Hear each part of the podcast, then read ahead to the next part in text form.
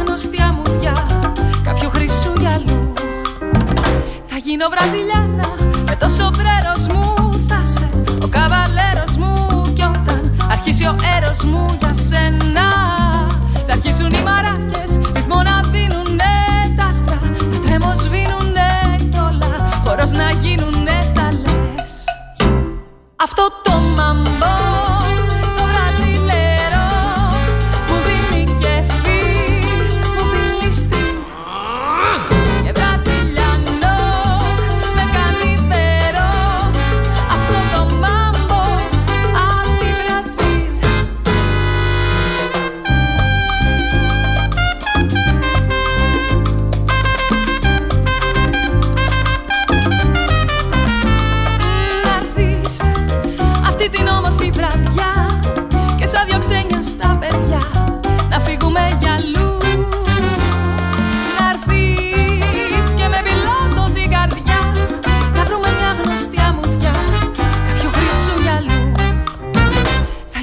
Βραζιλιάνα, με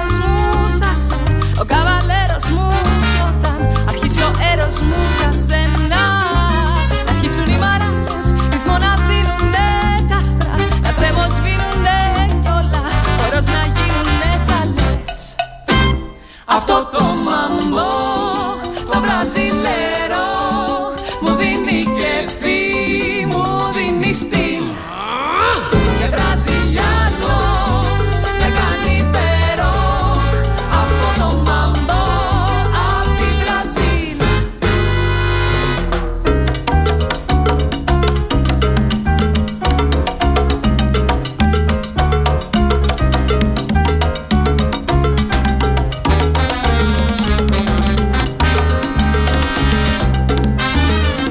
ο καβαλέρος μου. Και όταν αρχίσει ο έρος μου για σένα, να αρχίσουν οι μαράκες ρυθμό να δίνουνε. Τα άστρα να τρεμοσβήνουνε κι όλα χωρός να γίνουνε. Θα λες αυτό το μαμπό το βραζιλέρο μου δίνει κεφί, μου δίνει στυλ. Και βραζιλιάνο Βραζιλιάνα, με το σοβρέρος μου θα σε ο καβαλέρος μου. Και όταν αρχίσει ο έρος μου για σένα, θα αρχίσουν οι μαράκες ρυθμό να δίνουνε.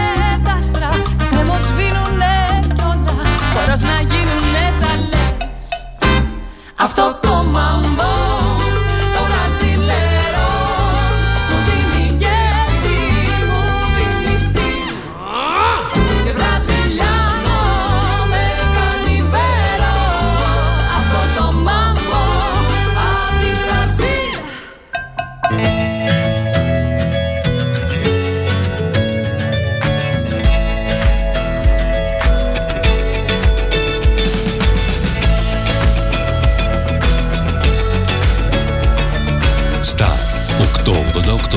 Το ραδιόφωνο όπως το θέλουμε. Όταν ο αγαπημένος σου σταθμός ακούγεται παντού, ακούγεται παντού, ακούγεται παντού. Τότε, τότε, τότε πρέπει να έρθεις κι εσύ. Μπες στην παρέα και άκουσε την επιχείρησή σου παντού. Γιατί εδώ δεν ακούς απλά, ακούγεσαι κι εσύ. Τηλεφώνησε τώρα στο είκοσι πέντε σαράντα ένα μηδέν ογδόντα τρία εννιακόσια είκοσι δύο και ξεκλείδωσε το δικό σου πακέτο διαφήμισης ανάλογα με τις ανάγκες σου. Μπες στην παρέα τώρα για να ακούγεσαι παντού. Αναρωτήθηκες ποτέ πόσο κοντά μπορεί να βρίσκεσαι στα αγνά συνεταιριστικά προϊόντα μικρών παραγωγών που καλλιεργούν με μεράκι και σεβασμό προς την ελληνική γη? Τόσο κοντά.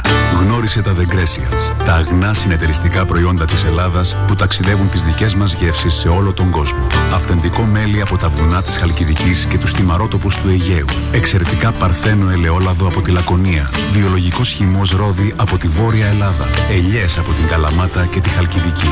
The Grecians, με την υπογραφή ποιότητας της κορυφαίας συνεταιριστικής εταιρείας ΣΕΚΕ.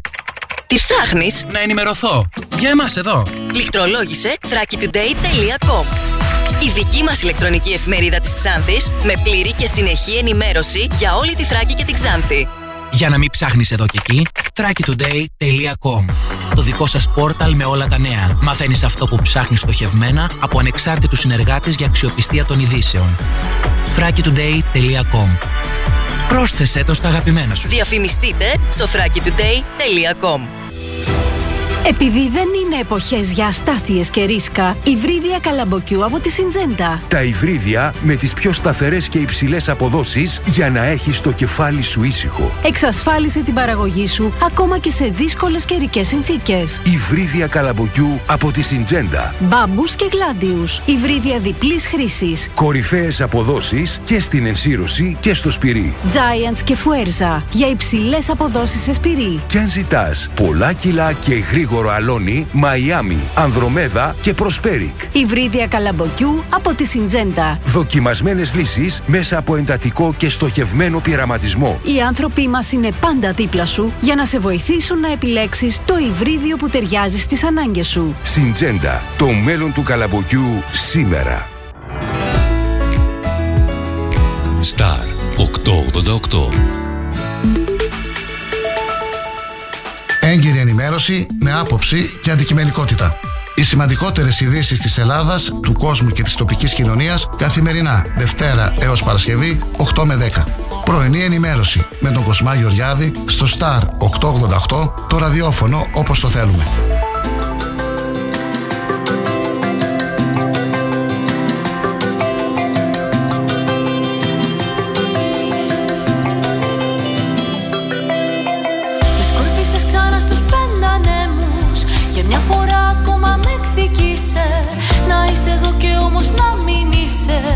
Ενώ πως δεν θα φύγεις προσποιείσαι να γίνεσαι άνεμος κι εσύ, γίνεσαι άνεμος κι εσύ.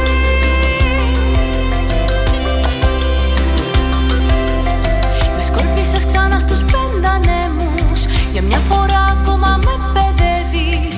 Με ένα τίποτα με συντροφεύεις κι από το τίποτα τα πάντα κλέβεις και γίνεσαι άνεμος κι εσύ, γίνεσαι άνεμος κι εσύ. Κι εγώ σαν άνεμος θα φύγω, θα χαθώ. Κι όπως θα φεύγω φως μου θα σ' ονειρευτώ. Να μ' αγκαλιάζει. Με βάση τον πιο πρόσφατο επίσημο προσωρινό απολογισμό της Διεύθυνσης Διαχείρισης Καταστροφών και Εκτάκτων Καταστάσεων, μέχρι σήμερα στην Τουρκία έχουν καταμετρηθεί τριάντα οκτώ χιλιάδες σαράντα τέσσερις θάνατοι από τους σεισμούς. Συνολικά τα θύματα των σεισμών σε Τουρκία και Συρία είναι περισσότερα από σαράντα δύο χιλιάδες. Διασώστες ανέσυραν προχθές το βράδυ ζωντανό ένα δωδεκάχρονο αγόρι από τα ερείπια κτηρίου που κατέρευσε στην επαρχία Χατάι διακόσιες εξήντα ώρες μετά το σεισμό των επτά κόμμα οκτώ Ρίχτερ που συγκλώνησε την ε, νοτιοανατολική ε, Τουρκία.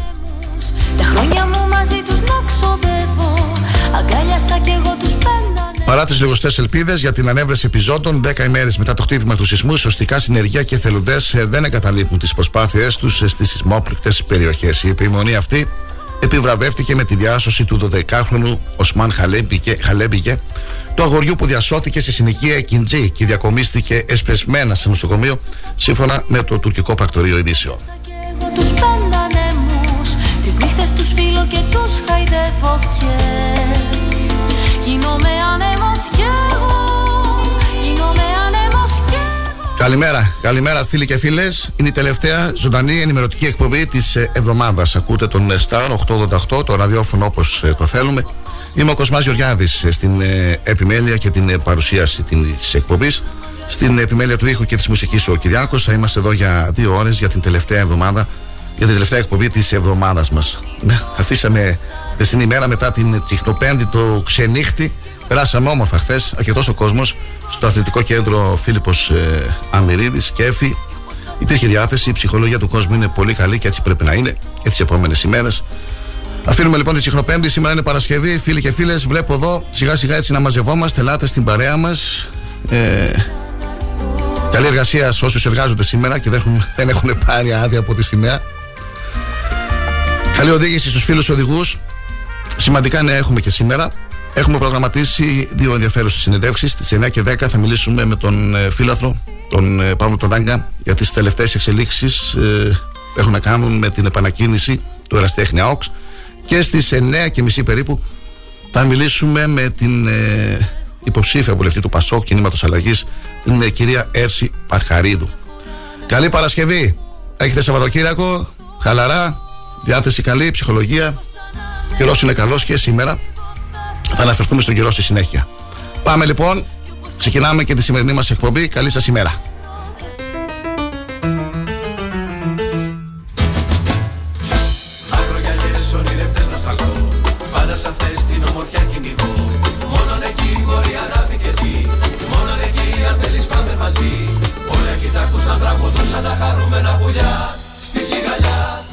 Μαγικά νησιά θέλω να βρεθούμε, εκεί που οι καρδιές ξέρουν να αγαπούμε.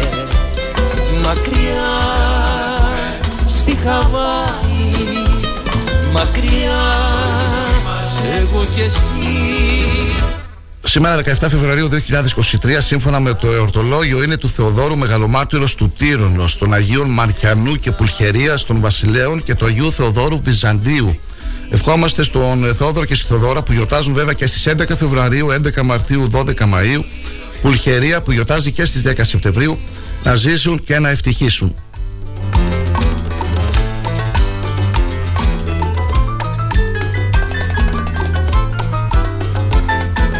Ο Άγιος ο Θεόδωρος ο Τύρων καταγόταν από το χωριό Αμάσια στη Μαύρη Θάλασσα που ονομαζόταν Χουμιαλά και έζησε κατά τους χρόνους των αυτοκρατόρων Μαξιμιανού διακόσια ογδόντα έξι έως τριακόσια πέντε μετά Χριστό, Γαλερίου τριακόσια πέντε έως τριακόσια έντεκα μετά Χριστό και Μαξιμίνου τριακόσια πέντε έως τριακόσια δώδεκα. Ονομάζεται Τύρων διότι κατετάγει στο στράτευμα των Τυρώνων, δηλαδή των νεοσυλλέκτων, διοικούμενο υπό του πρεπόσιτου Βρίγκα. Διαβλήθηκε στον ε, προπόσιτος ως χριστιανός και εκλήθηκε σε εξέταση. Εκεί ομολόγησε την πίστη του στο Χριστό χωρίς δισταγμό. Ο διοικητής Βρύγκας δεν θέλησε να προχωρήσει στη σύλληψη και τιμωρία του Αγίου Θεοδόρου, αλλά τον άφησε να σκεφτεί και να του απαντήσει λίγο αργότερα. Πίστευε ότι ο Θεόδωρος θα άλλαζε και θα θυσίαζε στα είδωλα. Ο Μεγαλομάρτης όχι μόνο παρέμεινε αδιάσυστος στην πίστη του, αλλά έκαψε και τον ναό της μητέρας των Θεών Ρέας μετά του ειδόλου αυτής. Αμέσως τότε συνελήφθη και ρίχτηκε από τους ιδωλολάτρες σε πυρακτό μένει κάμινο, όπου και τελειώθηκε μαρτυρικά.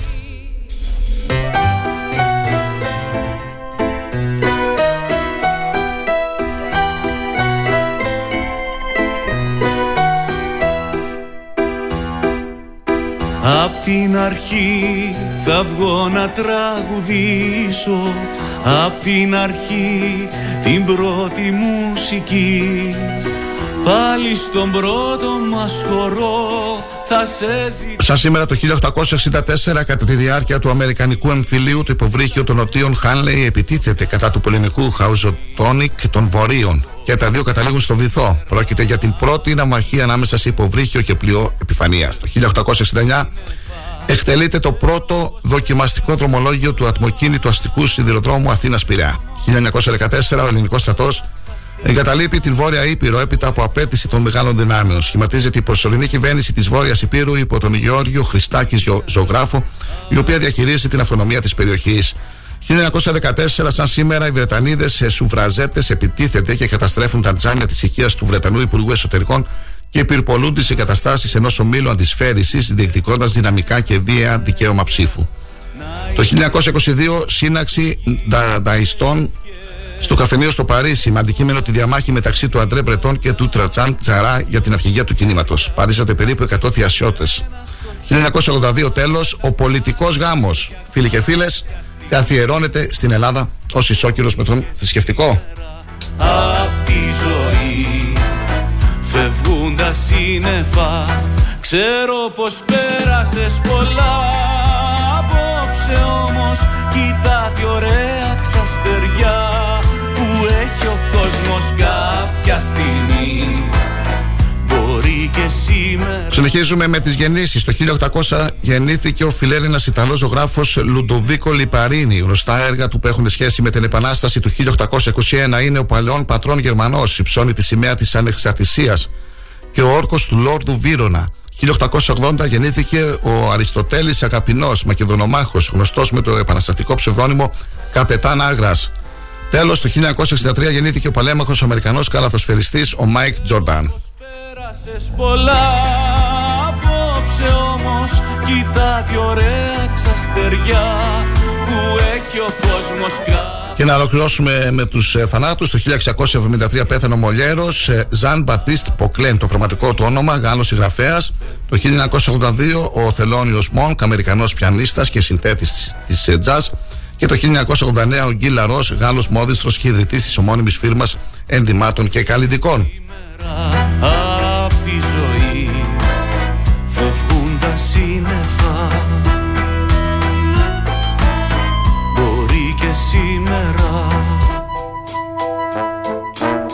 Φεύγουν τα σύννεφα.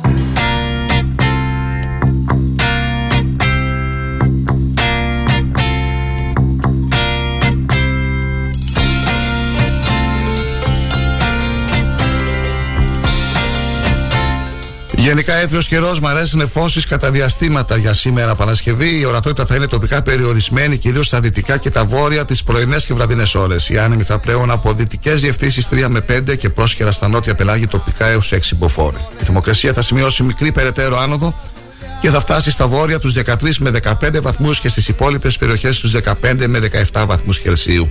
Παγετός θα σημειωθεί κατά τόπους στα βορειοδυτικά υπηρετικά τις πρωινές και βραδινές ώρες. Πουλιά να μη σου λείπει.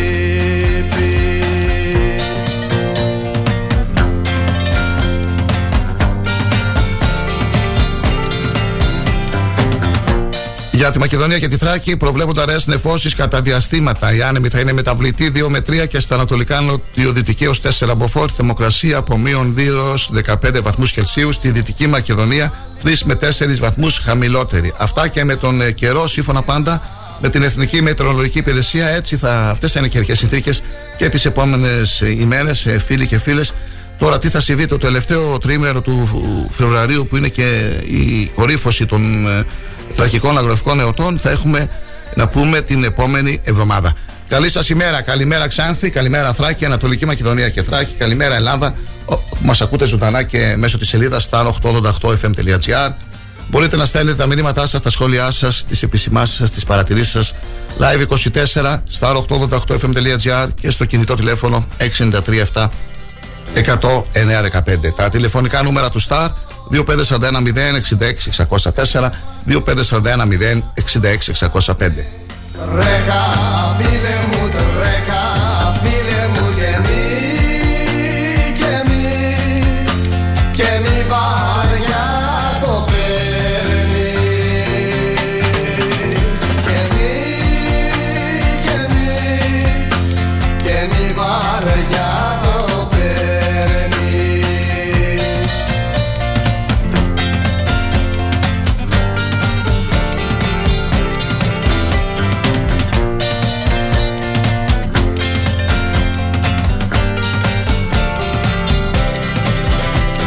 Αυτό το κόσμο τον καλό, άλλοι το καρατεράνε. Σκέψου φίλε μου, σκέψου φίλε μου την ώρα, την ώρα, την ώρα που θα φεύγεις. Την ώρα, την ώρα, την ώρα που θα φεύγεις.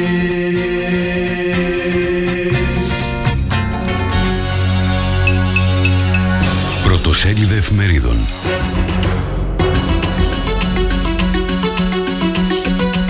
Η, καθ, η καθημερινή δεν υπέκυψε στους εκβιασμούς. Τι λένε οι πυρόπληκτοι για τον ε, ε, Λιώτσιο που καταθέτει για το μάτι. Μήνυμα στουρνάρα στα κόμματα. Συνεννόηση για να διαφυλαχθεί η πρόοδος της τελευταίας δεκαετίας.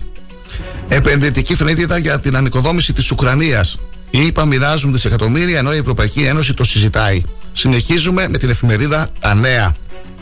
Πρώτο θέμα. Μια αποκαλυπτική συνέντευξη του Αρχιεπισκόπου στα Νέα. Αν μου ζητούσαν να παραιτηθώ, δεν θα με πείραζε.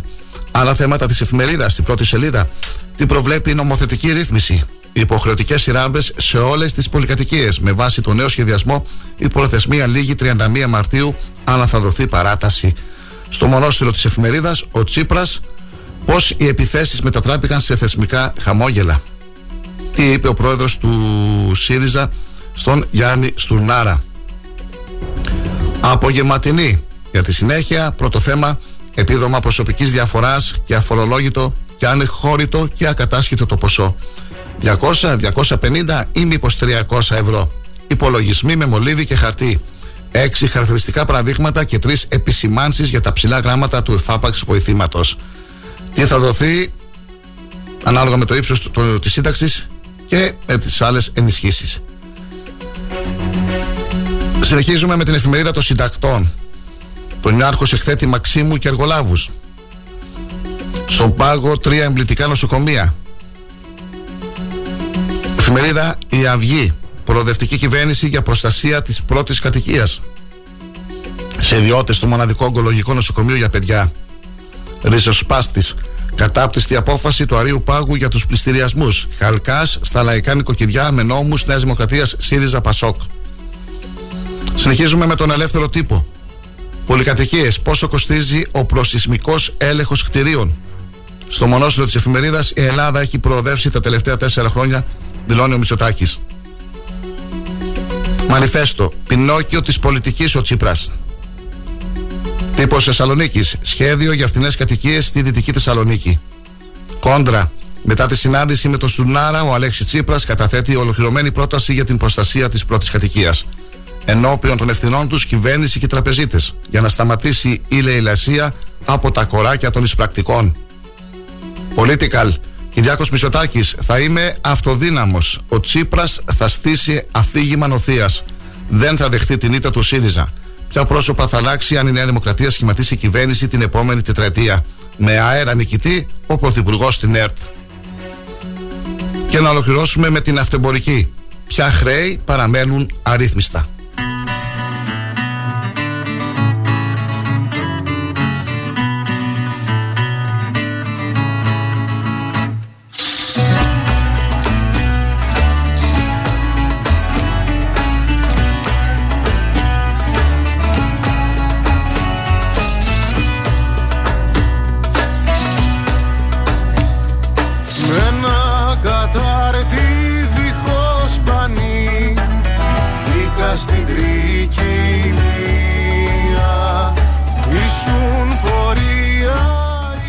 Ρόλο της Ελλάδας ως πυλώνας σταθερότητας, ειρήνης και ασφάλειας στην περιοχή, ως παρόχου ενεργειακής ασφάλειας αλλά και ως αξιόπιστου εταίρου και συμμάχου στο νέο γεωπολιτικό τοπίο που διαμορφώνει η ρωσική εισβολή στην Ουκρανία, αναμένεται να αναδείξει ο Πρωθυπουργός Κυριάκος Μητσοτάκης κατά τις σημερινές επαφές του στην διάσκεψη ασφαλείας του Μονάχου, σύμφωνα πάντα με κυβερνητικές πηγές.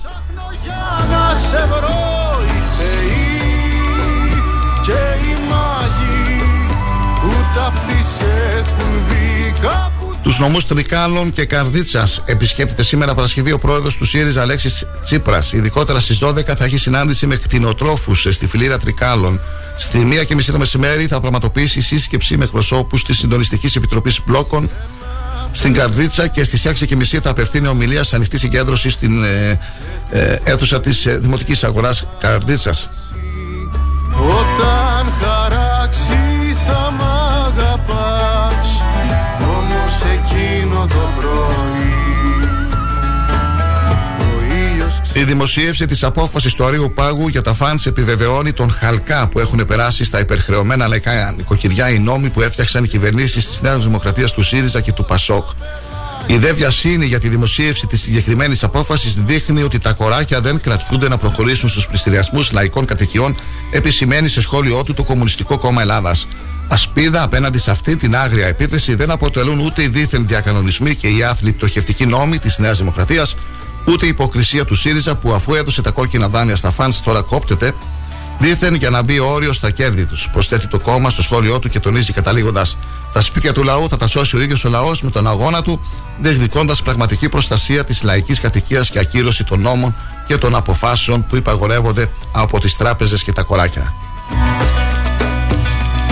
Σε ένα βιβλίο σε διάβασα, σε λέγανα ρετούσα, αχ να μπορούσα να βυθιστώ, μέσα στους στίχους να χαθώ. Παρότι υπάρχουν ατράνταχτα διεθνώς αναγνωρισμένα στοιχεία για τη θετική πορεία και την ευίωνη προοπτική της ελληνικής οικονομίας, ο κύριος Τσίπρας επιδίδεται σε προσωπικές εκτιμήσεις, χωρίς περίσκεψη, χωρίς γνώση, χωρίς εδώ. Και φυσικά ξανά σε ψέματα. Πολλά ψέματα. Η στάση του αγγίζει τα όρια του ηλατροτραγικού. Η πρόοδος της ελληνικής οικονομίας που τόσο πάσχησε να διαλύσει ο κύριος Τσίπρας είναι αυτή που επιτρέπει στην Ελλάδα να ανθίσταται στις επιπτώσεις των διεθνών κρίσεων και να στηρίζει επιμακρών τους πολίτες. έμπρακτα και απτά, δήλωσε ο κυβερνητικός εκπρόσωπος κ. Γιάννης Οικονόμου. Ο κ. Ε, Οικονόμου πρόσθεσε: όσο μιλά για τους πληστηριασμούς, χωρίς να απολογείται για τα πεπραγμένα του στο διάστημα δύο χιλιάδες δεκαπέντε με δύο χιλιάδες δεκαεννέα, τόσο εκτίθεται στην κοινή γνώμη.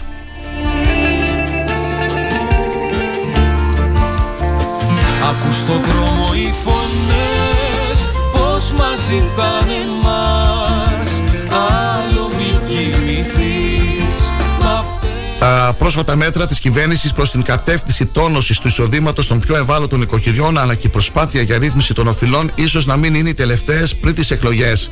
Από το Οικονομικό Επιτελείο δηλώνουν πως δεν προβλέπεται κάτι άλλο μαζικό πριν τις εκλογές, ωστόσο η πορεία των εσόδων τον Ιανουάριο, αλλά και οι εκτιμήσεις για την ανάπτυξη του δύο χιλιάδες είκοσι τρία ανοίγουν ένα τεράστιο παράθυρο για νέα, έκτακτα ή και μόνιμα μέτρα. Αυτή είναι η μία πλευρά του νομίσματος, η άλλη έχει να κάνει με το γεγονός ότι η ακρίβεια επιμένει και συρρυκνώνει το εισόδημα των οικοκυριών, πλήττοντας κατά κύριο λόγο τα εισοδήματα των ευάλωτων οικοκυριών. Δικές σου φωτιές να ζουν. Κι όπου τελειώνει ο δρόμος, δρόμος να είσαι εσύ. Στον δεύτερο γύρο των βουλευτικών εκλογών, η Νέα Δημοκρατία θα κερδίσει αυτοδυναμία, εκτίμησε σήμερα ο κύριος Άκης Σκέτσος. Ο Υπουργός Επικρατείας, μιλώντας στο Sky για τις υπερχόμενες εκλογές, άσκησε παράλληλα δρυμία κριτική στο κόμμα της αξιωματικής αντιπολίτευσης. Ο ΣΥΡΙΖΑ είναι κοπανατζής της Δημοκρατίας, είπε χαρακτηριστικά ο κύριος Σκέτσος. Επιπλέον, ο Υπουργός Επικρατείας ζήτησε την παραίτηση του Ευρωβουλευτή του ΣΥΡΙΖΑ Κώστα Αρβανίτη, επειδή δήλωσε ότι ο Πρωθυπουργός Κυριάκος Μητσοτάκης είναι ο ορισμός της ακροδεξιάς. Ελεύθερα να ζεις και ελεύθερος, ελεύθερα να ζεις.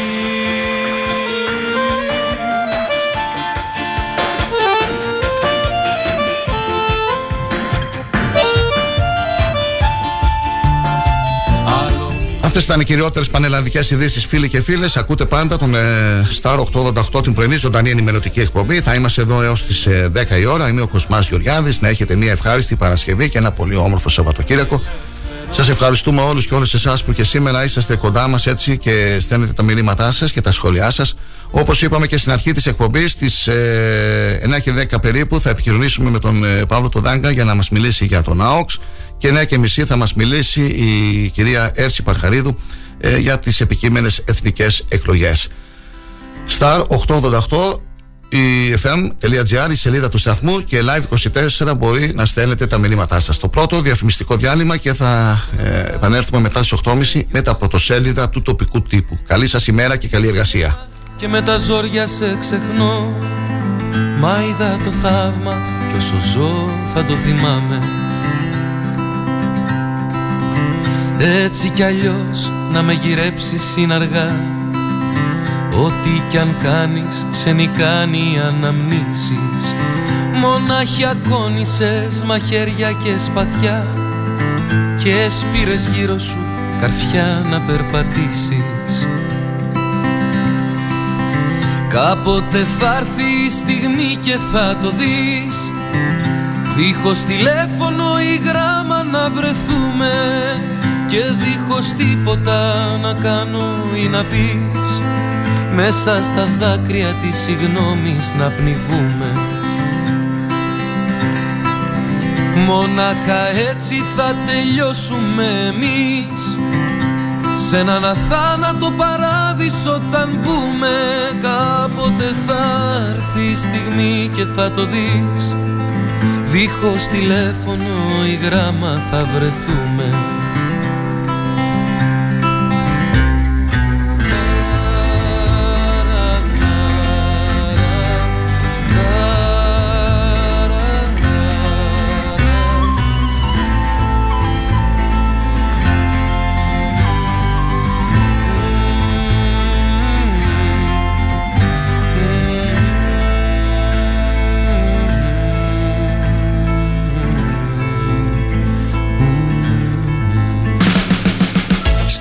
οκτακόσια ογδόντα οκτώ. Ακούμε τις επιτυχίες, αλλά μαθαίνουμε και τις νέες κυκλοφορίες. Γιατί έτσι πρέπει να είναι το ραδιόφωνο όπως το θέλουμε.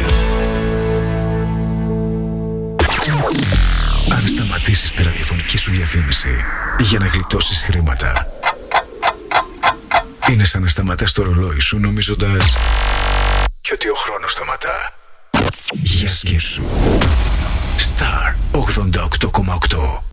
Το υπεραστικό κτέλ Ξάνθης εν όψη του καρναβαλιού σας ενημερώνει ότι από την πέμπτη εικοστή τρίτη Φεβρουαρίου έως και την τρίτη εικοστή όγδοη Φεβρουαρίου θα υπάρχουν έκτακτα δρομολόγια με μεγάλη συχνότητα. Ειδικότερα για Θεσσαλονίκη και Κομοτηνή, τα δρομολόγια θα εκτελούνται σχεδόν κάθε μία ώρα, ενώ έχουν προγραμματιστεί δρομολόγια και από Αθήνα, Καβάλα, Δράμα, Αλεξανδρούπολη και Σέρρες. Περισσότερες πληροφορίες στο δύο πέντε τέσσερα ένα μηδέν είκοσι επτά διακόσια ή στο double-u double-u double-u τελεία κτέλ ξάνθης τελεία τζι άρ. Αν μπεις σε ένα οποιοδήποτε συνεργείο και δεις αυτοκίνητα διαφόρων μαρκών, σίγουρα θα σκεφτείς, με τόσες μάρκες, πόσο καλά ξέρουν το δικό μου Skoda. Λοιπόν, κανείς δεν ξέρει το Skoda σου καλύτερα από τη Skoda. Έχει το πιο εξειδικευμένο προσωπικό, την υψηλότερη τεχνογνωσία, γνήσια ανταλλακτικά με δύο χρόνια εγγύηση και στάνταρ έκπτωση είκοσι πέντε τοις εκατό σε κάθε σέρβις για αυτοκίνητα άνω των τεσσάρων ετών. Τι λες, μόνο στον εξουσιοδοτημένο συνεργάτη Skoda Service, Ότο Ξάνθη Αναγνωστόπουλος, τρίτο χιλιόμετρο Ξάνθης Καβάλας, Ξάνθη. Skoda. Engineered with passion. Τι ψάχνεις? Να ενημερωθώ. Για εμάς εδώ. Λιχτρολόγησε θράκιτουντέι τελεία κομ. Η δική μας ηλεκτρονική εφημερίδα της Ξάνθης με πλήρη και συνεχή ενημέρωση για όλη τη Θράκη και την Ξάνθη. Για να μην ψάχνεις εδώ και εκεί, thrakitoday τελεία com. Το δικό σας πόρταλ με όλα τα νέα. Μαθαίνεις αυτό που ψάχνεις στοχευμένα από ανεξάρτητους συνεργάτες για αξιοπιστία των ειδήσεων. thrakitoday τελεία com. Πρόσθεσέ το στα αγαπημένα σου. Διαφημιστείτε στο thrakitoday τελεία com. Ο Star ογδόντα οκτώ κόμμα οκτώ θυμάται το νέο κύμα. Μια φορά θυμάμαι μ' αγαπούσα. Τραγούδια που σημάδεψαν τη δεκαετία του εξήντα παίζουν κάθε Πέμπτη οκτώ με εννέα στην αγαπημένη σας συχνότητα. Για να θυμούνται οι παλιοί και να μαθαίνουν οι νεότεροι. Πρώτη στα χέρια σου Star οκτακόσια ογδόντα οκτώ, το ραδιόφωνο όπως το θέλουμε.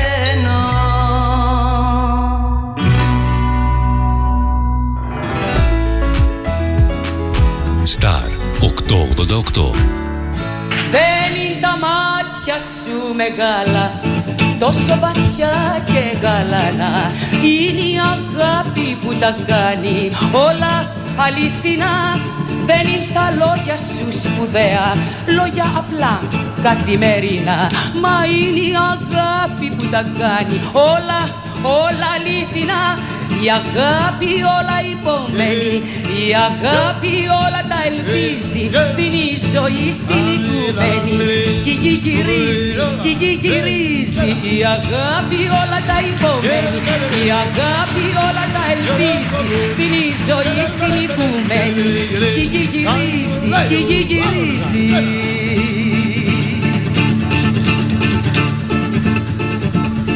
Είσαι κι εσύ μια βγής λουλούδι, κάτι που εφήμερα περνά. Μα είναι η αγάπη που τα κάνει όλα, όλα αληθινά. Είναι τα λάθη σου μεγάλα και κάθε λάθος σου πονά. Μα είναι η αγάπη που τα κάνει όλα, όλα, όλα αληθινά. Δεν ξέρει αγάπη μη ρόλο, αρχή και τέλος δεν γνωρίζει. Πάει τα ώρα το ρολόι κι γυρίζει, κι γυρίζει.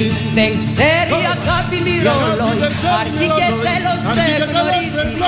Πάει τα ώρα το ρολόι κι γυρίζει, κι γυρίζει. Η αγάπη όλα τα υποδέχει, η αγάπη όλα τα ελπίζει. Την ζωή στην οικουμένη κι γυρίζει, κι γυρίζει. Η αγάπη όλα τα υποδέχει, η αγάπη όλα τα ελπίζει. Την ζωή στην οικουμένη κι γυρίζει, κι γυρίζει.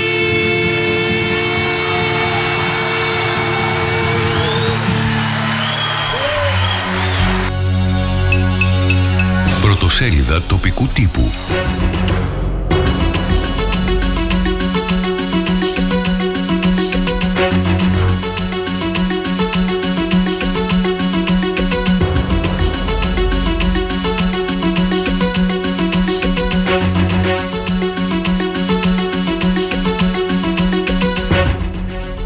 Με αλφαβητική σειρά εφημερίδα Αγώνας. Δήμαρχος Ξάνθης, μεγαλείο ψυχής των Ξαντιωτών στο ελληνικό καραβάνι αλληλεγγύης για τους σεισμόπληκτους. Άλλα θέματα της εφημερίδας. Οι στρατηγικές βιώσιμης αστικής ανάπτυξης στο επίκεντρο ενημερωτικής ημερίδας της ΠΕΤ Ανατολικής Μακεδονίας και Θράκης. Εκλογές δύο χιλιάδες είκοσι τρία, πολύ νωρίτερα τα αποτελέσματα. Άλλα θέματα της εφημερίδας, καλάθι της Σαρακοστής από την Τετάρτη εικοστή δεύτερη Φεβρουαρίου και νέα αναοριακή μείωση του πληθωρισμού τον Ιανουάριο. Εφημερίδα Θράκη. Ανοίγει τα χαρτιά του και διαλύει τα σύννεφα γύρω από την υποψηφιότητά του. Στράτος Κοντός. Ποτέ δεν έπαψα να ενδιαφέρομαι για τον Δήμο Ξάνθης. Διαψεύδει κάθετα τα σενάρια περί βουλευτικής υποψηφιότητας και η ιεραρχή της προτεραιότητές του. Σήμερα οι εκλογές της Ένωσης Ποδοσφαιρικών Σωματείων Ξάνθης. Αναλυτικά οι υποψήφοι των δύο ομάδων. Τα ξαναφέρνουν οι αντιπολιτευόμενοι στο Δήμα Βδήλων ενώ έχουν απαντηθεί όλα. Δεϊά, λουτρά ποταμιά και περσινά ξινά στα φύλλα. Τσιτηρίδης. Επαναλαμβάνονται για να δικαιολογήσουν την παρουσία τους και γιατί έρχονται και οι εκλογές. Άλλο θέμα της εφημερίδας, σεισμός και σχολεία, εκπαίδευση και προστασία. Τι ισχύει στις σχολικές μονάδες του νομού Ξάνθης, μιλάει η Διευθύντρια Πρωτοβάθμιας Εκπαίδευσης Εύη Στυλιανίδου. Συνεχίζουμε με τον μαχητή. Πρώτο θέμα, κάμερες στο σπιτάκι του Live ενενήντα δύο κόμμα ένα. Αποκαταστάθηκαν οι καταστροφές, θωρακίστηκε η είσοδος, σιωπά ο Δήμος για το τζάμπα ρεύμα. Μηνυτήρια αναφορά στον εισαγγελέα Ξάνθης να βρεθεί όχι μόνο ένοχος, αλλά και η ηθική αυτουργή που τον έβγαλα, έβαλα να το κάνει. Ο δράστης δεν χτύπησε κανένα από τα υπόλοιπα σπιτάκια στο Πάρκο Κεραιών. Συγκίνηση στην τοπική κοινωνία για το ιστορικό πρώτο ελεύθερο ραδιόφωνο της πόλης.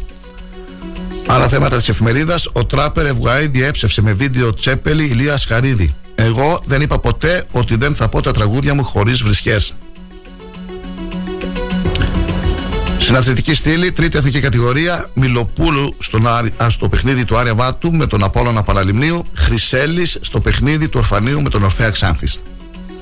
Στο μονόστιλο της εφημερίδας, αφού τώρα έχει την Ειρήνη Χαριτονίδου, τι τον κρατάς πρόεδρο στο Κέντρο Πολιτισμού τον Ηλίας Σχαρίδη. Χίτας. Ελληνική λύση. Απαξιωμένη και υπολειτουργούσα η παθολογική κλινική του νοσοκομείου της Ξάνθης εκπέμπει σήμα κινδύνου. Χαρίτου. Η εφαρμογή πιλωτικά στη Ροδόπη ειδικού καθεστώτος για τα καύσιμα αποτελεί πολιτική επιλογή και ευθύνη της κυβέρνησης. Και πάνω από τον ε, τίτλο, στην εφημερίδα Μαχητής, Παπαδόπουλος, παραμένω ενεργός, αλλά ροκ και κοτόρνο θα συνεχίσω να ακούω, αλλά και την άνοιξη του Βιβάλτη λόγω Μάρτη Ιβδάρτη. Και ολοκληρώνουμε με την εφημερίδα Φωνή της Ξάνθης. Πρώτο θέμα, ακόμη περισσότερες οι δράσεις του ΚΑΠΗ Ξάνθης. Παναγιώτης Αμβροσιάδης. Απότερος σκοπός η κοινωνικοποίηση των ανθρώπων της τρίτης ηλικίας για να νιώθουν δραστήριοι αλλά και χρήσιμοι ξανά στην κοινωνία. Άλλα θέματα της εφημερίδας στην πρώτη σελίδα. Σε ζεστό και οικογενειακό κλίμα, η κοπή της Πρωτοχρονιάτικης Βασιλόπιτας του Κυνηγητικού Συλλόγου Ξάνθης. Τον, το φλουρί στο Γενικό Γραμματέα Σταύρο Βλαχόπουλο. Δήμαρχος Ξάνθης, μεγαλείο ψυχής των Ξαντιωτών στο ελληνικό καραβάνι αλληλεγγύης για τους σεισμόπληκτους. Η περιφερειακή νότα Ξάνθης αλλάζει τα στιθέα με άλλα σύγχρονων προδιαγραφών καθώς και τους τύλους φωτισμούς στον δρόμο των τοξωτών. Και στην πρώτη σελίδα της εφημερίδας, πάνω από το πρώτο θέμα, στα σχόλια, όσο περνάνε οι μέρες, κάποιοι αγωνίζονται με κάθε τρόπο για να μας πείσουν πως το θέμα της, με τις διαμαρτυρίες για τη συναυλία του Τράπερ μόνο πολιτική χρειά είχε και τίποτα περισσότερο. Και η μέρα τσιχνίσματος, η χθεσινή, και όμως παρά το γεγονός ότι βρισκόμαστε στην μεταπανδημίας εποχή, ελάχιστες ήταν οι περιπτώσεις που άναψαν σε δημόσιους χώρους τα μαγκάλια.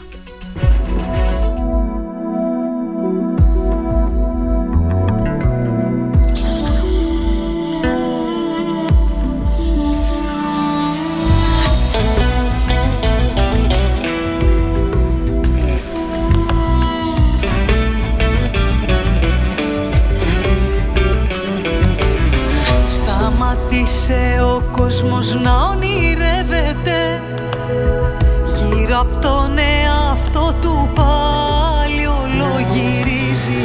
Μα το σκήνι αρχίζει να μπερδεύεται κι όταν κοπεί μία κρεμάλα θα θυμίζει.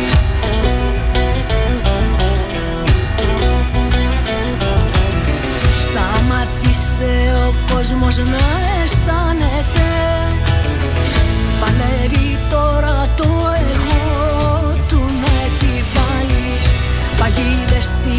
πέφτει μέσα, πιάνεται, μα παραμένει πάντα γύρι στο κεφάλι.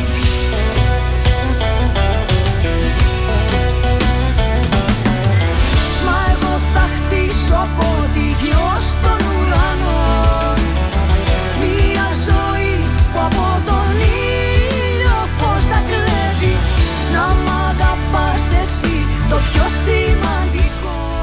Το ποσό των τριών εκατομμυρίων ευρώ τουλάχιστον θα μοιραστούν οι τυχεροί της πρώτης κατηγορίας στην επόμενη κλήρωση του Τζόκερ την ερχόμενη Κυριακή, μετά το jackpot που σημειώθηκε κατά την ε, διαλογή της ε, κλήρωσης του Τζόκερ. Στη δεύτερη κατηγορία βρέθηκαν δύο επιτυχίες, οι οποίες κερδίζουν το ποσό των είκοσι επτά χιλιάδες εξακόσια ενενήντα τέσσερα ευρώ καθεμία. Το ένα από τα δύο δελτία παίχθηκε στο τυχερό πρακτορείο επί της οδού Βασιλέως Αλεξάνδρου εξήντα στην Αλεξανδρούπολη με δελτίο αξίας μόλις τρία ευρώ. Έπαιξε λοιπόν τζόκερ με τρία ευρώ και έφυγε με είκοσι επτά χιλιάδες εξακόσια ενενήντα τέσσερα ευρώ.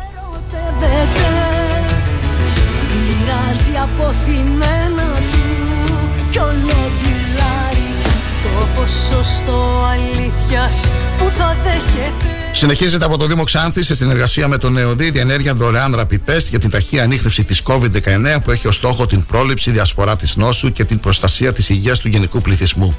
Μαζικές δειγματοληψίες στη Ξάνθη από την Δευτέρα είκοσι έως την Παρασκευή είκοσι τέσσερις Φεβρουαρίου θα πραγματοποιούνται στο Κέντρο Υγείας Δήμου Ξάνθης πρώην Νίκα, Δευτέρα με Παρασκευή οκτώ με δύο, και στο Ξύλινο Σπιτάκι πρώην ΔΕΙΑΞ, Δευτέρα με Παρασκευή οκτώ και μισή με δύο.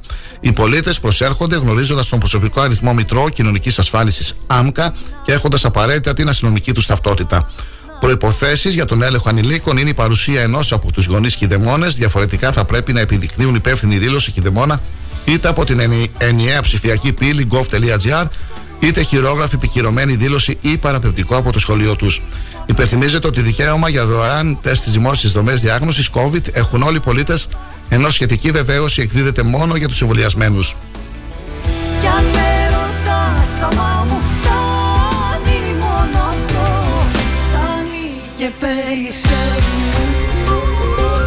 Απολογισμός της εθελοντικής αιμοδοσίας στα πλαστικά Θράκης από την ε, διοίκηση του Συλλόγου Εθελοντών Αιμοδοτών Ξάνθης η Αγάπη. Μας ε, στάλθηκε το σχετικό ενημερωτικό πριν από λίγο. Κυχνοπέμπτη χθες και από νωρίς οι εθελοντές αιμοδότες, μέλη του Συλλόγου, τα μέλη του Διοικητικού Συμβουλίου της Αγάπης, το Σωματείο Εργαζομένων του Εργοστασίου των Πλαστικών Θράκης και το νοσηλευτικό και ιατρικό προσωπικό της κινητής μονάδας αιμοδοσίας του Γενικού Νοσοκομείου Θεσσαλονίκης Γεώργιος Παπα-Νικολάου, στήσαμε ένα δικό μας γλέντι και το τσικνίσαμε με τον συνήθη και περίεργο τρόπο μας. Οργανώσαμε και συμμετείχαμε σε μια εθελοντική αιμοδοσία μέσα στο εργοστάσιο του Μαγικού μετά από περίπου τέσσερα σχεδόν έτη απουσίας λόγω της πανδημίας. Συνολικοί συμμετέχοντες στο ιδιαίτερο γλέντι μας ογδόντα τρεις εθελοντές, οι οποίοι κατάφεραν και αιμοδότησαν άπαντες. Σας ευχαριστούμε όλους για αυτό το δώρο αγάπης, ανθρωπιάς και αλληλεγγύης. Ευχαριστούμε το Διοικητικό Συμβούλιο του Σωματείου των Εργαζομένων για την παρακίνηση των μελών του. Ευχαριστούμε τη διοίκηση του ομίλου της εταιρείας Πλαστικά Θράκης και την οικογένεια Χαλιορή για τη συνεχή στήριξη της προσπάθειάς μας και την ηθική και ουσιαστική στήριξη των εργαζομένων της, αφού τους επιβραβεύει κάθε φορά που αιμοδοτούν με μία ημέρα άδεια.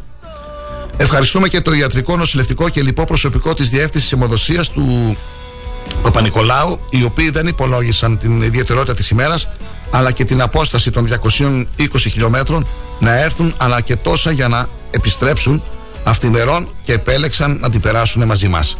Να είστε όλοι καλά, διότι με τις κοινές μας προσπάθειες ενισχύουμε και υποστηρίζουμε κάθε φορά τόσο τους διαφόρους πάσχοντες συνανθρώπους μας, αλλά και τα εθνικά μας αποθέματα σε αίμα. Για το Διοικητικό Συμβούλιο της Αγάπης, ο πρόεδρος Γιάννης Παπαχρόνης, η γραμματέας Αναστασίας Πυριδοπουλού.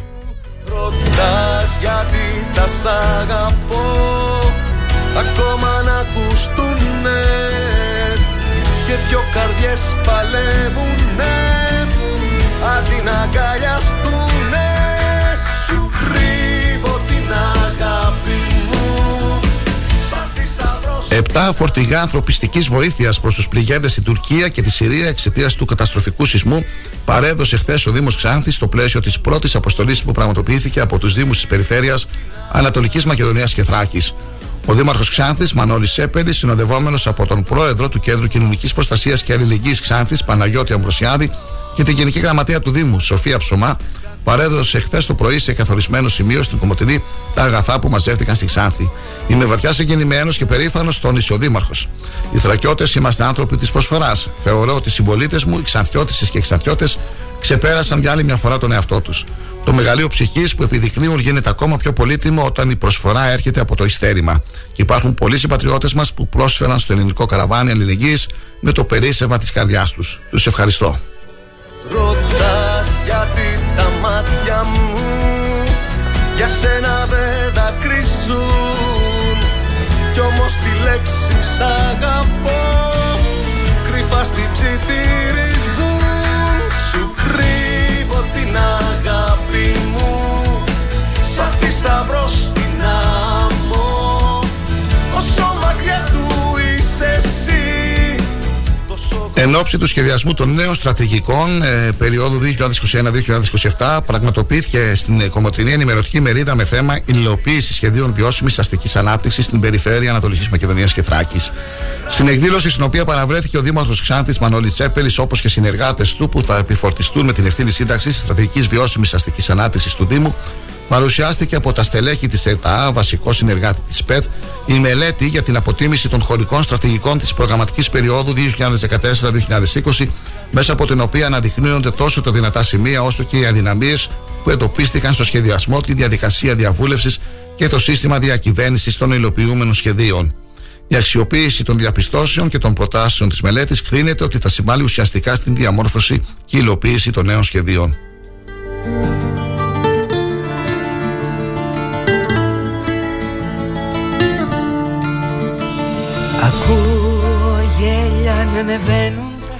Καλημέρα φίλε Κοσμά και σε όλο το επιτελείο του Star οκτακόσια ογδόντα οκτώ. Καλή και ευλογημένη Παρασκευή και καλό Σαββατοκύριακο από την ηλιόλουστη Γεννησέα. Το μήνυμα από τον φίλο μας τον Γιώργο τον Κοβέση. Καλή σου μέρα Γιώργο, καλό Σαββατοκύριακο.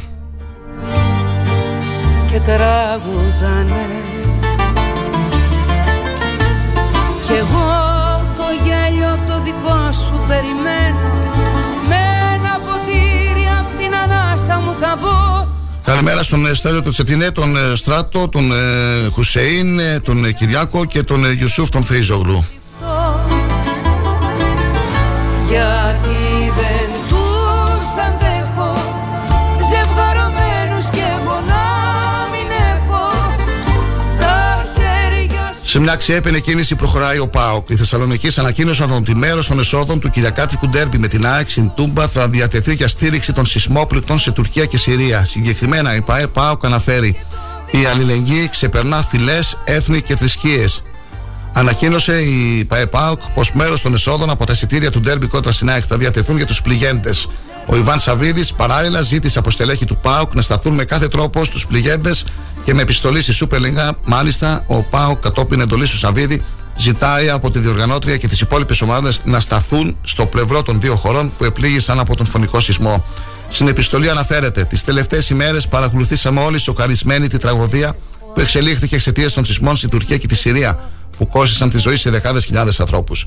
Θεωρώντας πως η Super League και όλες οι ΠΑΕ μέλη, μέλη της οφείλουμε να δείξουμε σεβασμό στο δράμα των δύο λαών που πλήγησαν από την καταστροφή και να συνδράμουμε με κάθε τρόπο στον αγώνα επιβίωσης των κατοίκων στις περιοχές που υπέστησαν την πρωτοφανή αυτή καταστροφή, προτείνουμε να κρατηθεί ενός λεπτού σιγή πριν την έναρξη όλων των αγώνων της επόμενης αγωνιστικής του πρωταθλήματος στη μνήμη των θυμάτων και να εξεταστούν τρόποι ενίσχυσης των πληγέντων ε, από τη Super League και όλες τις ΠΑΕ. Η ΠΑΕΠΑΟΚ ήδη προτίθεται να καταβάλει ως οικονομική ενίσχυση μέρος των εσόδων των εισιτηρίων του επόμενου εντός έδρας αγώνα μας.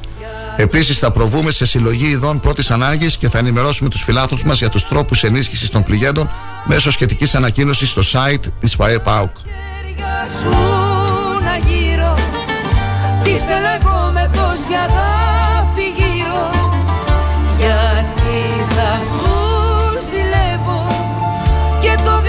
Οι μαθητές και οι μαθήτριες του Δευτέρου Γυμνασίου Ξάνθης, ανταποκρινόμενοι στο κάλεσμα του Δήμου, συμμετέχουν στην αποστολή ανθρωπιστικής βοήθειας για τα θύματα των πρόσφατων σεισμών σε Τουρκία και Συρία. Σε συνεργασία με τους εκπαιδευτικούς Καλίδου, Τόνια, Τέζα, Λιάκου και Πασχαλίδου και τη Διευθύντρια Τάτσιου, κινητοποιήθηκαν άμεσα για τη συγκέντρωση των ειδών που ζητήθηκαν, δείχνοντας έμπρακτα το κοινωνικό τους πρόσωπο, την αλληλεγγύη και τη συμπαράστασή τους προς τους πάσχοντες συνανθρώπους μας. Σχετικές φωτογραφίες μπορείτε να δείτε φίλοι και φίλες στη σελίδα αγώνας τελεία τζι άρ και στο θράκιτουντέι τελεία κομ. Μπράβο στα παιδιά και μπράβο και στους εκπαιδευτικούς.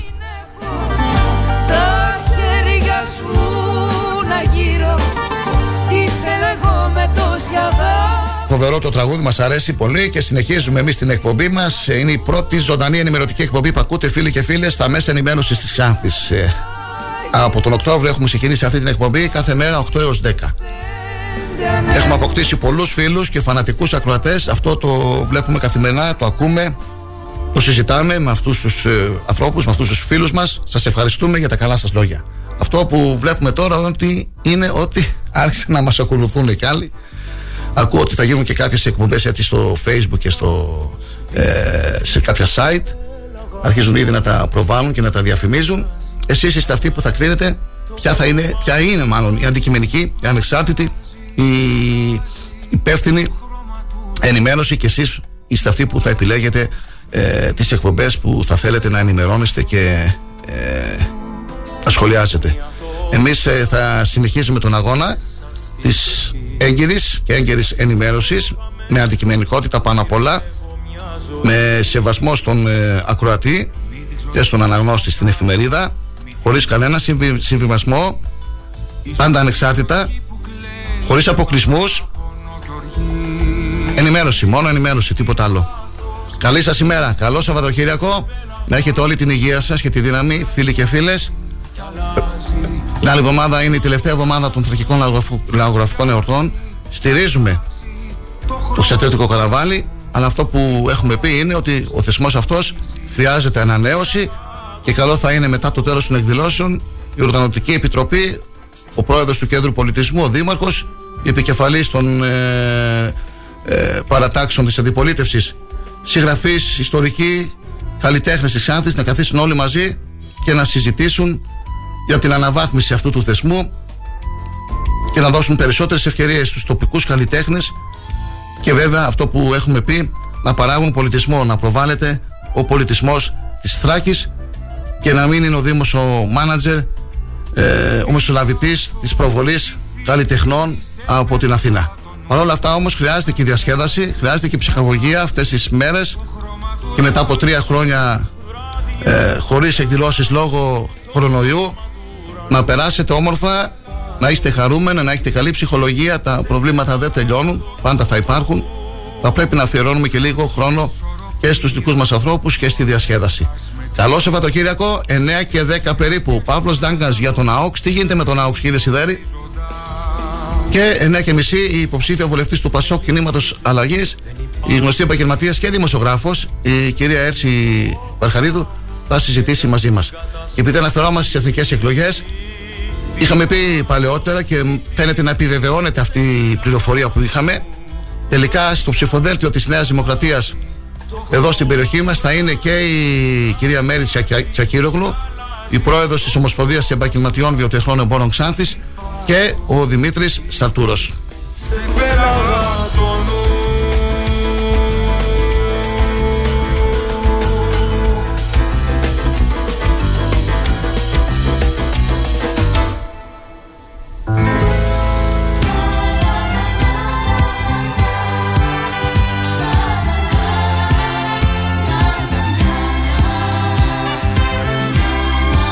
Τώρα όσον αφορά τις, ε, τις ε, δημοτικές εκλογές, νωρίτερα στην ε, επισκόπηση του τοπικού τύπου διάβασα στο πρωτοσέλιδο της Θράκης, ε, πρώτο θέμα, μια αποκλειστική συνέντευξη που έχει η εφημερίδα με τον Στράτο Κοντό.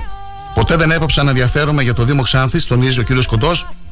Διαψεύδει κάθετα τα σενάρια περί βουλευτικής υποψηφιότητας και ιεραρχεί τις προτεραιότητές του. Ανοίγει τα χαρτιά του στη Θράκη και διαλύει τα σύννεφα γύρω από την υποψηφιότητά του. Δεν έχω όλη την εφημερίδα, με email διάβασα το πρωτοσέλιδο, γιατί η εφημερίδα έρχεται αργότερα ε, μέσω ταχυδρομείου στην, ε, στα γραφεία της, ε, του αγώνα. Ε, αυτό, που, αυτό, αυτό που θέλω να πω εγώ είναι ότι πριν από, από πάρα πολύ καιρό ο κύριος Κοντός, ε, ο Στράτος Κοντός, μας είχε πει ότι δεν έπαψε ποτέ να ασχολείται, να μην ενδιαφέρεται για τα κοινά της πόλης. Θέλει ε, την ε, ε,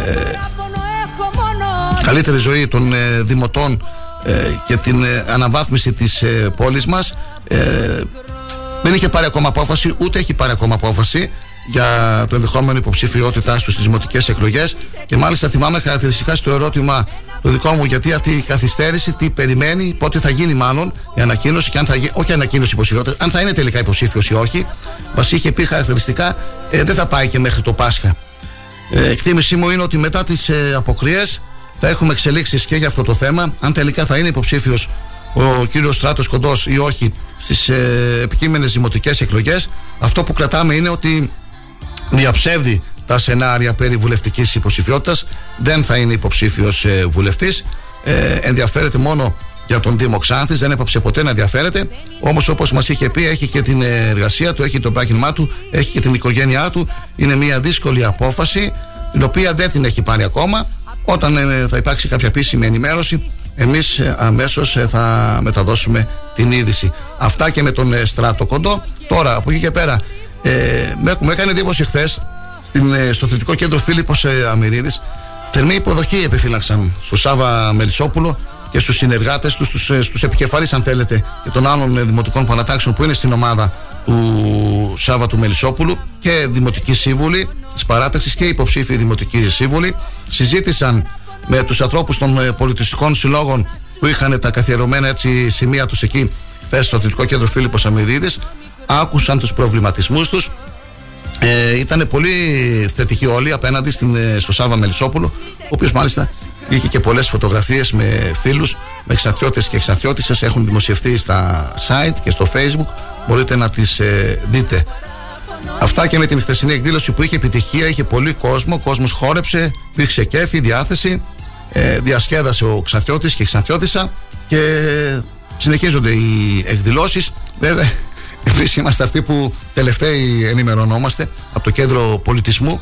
Ε, διάβασα κάπου χθες προχθές ότι στη θέση του, της συναυλίας του Τράπερ του Φ Γ Ι, που είναι την άλλη Παρασκευή, την άλλη Παρασκευή θα τραγουδήσει ο ε, τριαντάφυλλος του Survivor.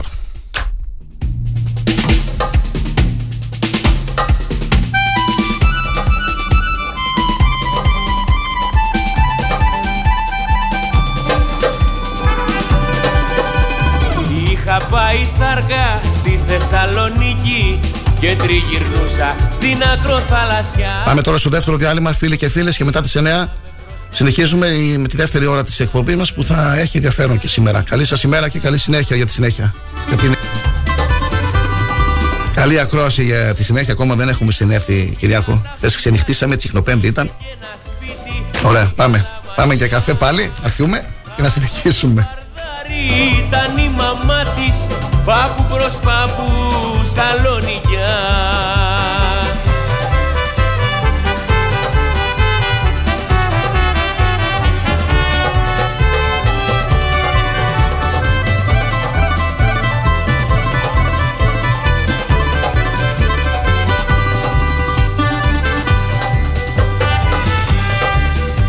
Στην Αριστοτέλους πιάσαμε κουβέντα και περπατήσαμε στη Τζιμισκή. Από εκεί και πέρα γίναμε παρέα και γίναμε ζευγάρι, εγώ κι αυτή. Στον Λευκό τον πύργο πήρα τα φιλιά της, είχε και ένα σπίτι στην Καλαμαριά. Από το Βαρδάρι ήταν η μαμά της, πάπου προς πάπου σαλονικιά.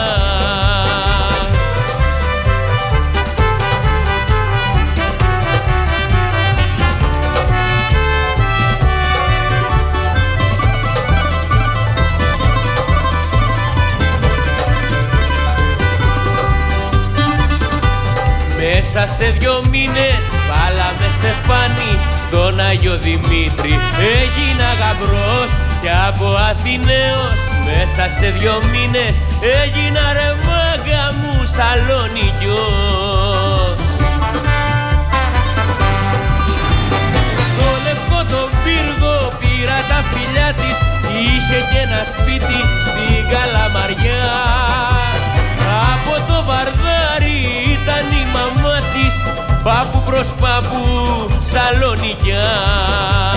Στο Λευκό το πύργο πήρα τα φιλιά της, είχε και ένα σπίτι στην Καλαμαριά. Από το Βαρδάρι ήταν η μαμά της, πάπου προς παππού Σαλονικιά.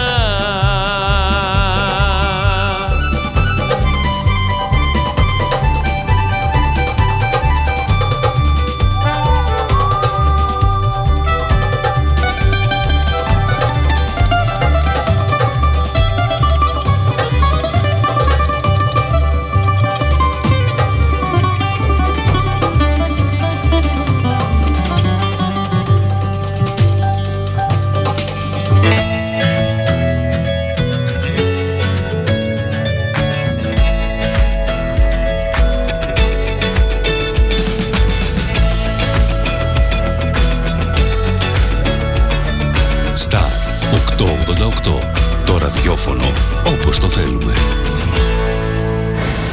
Όταν ο αγαπημένος σου σταθμός ακούγεται παντού, ακούγεται παντού, ακούγεται παντού.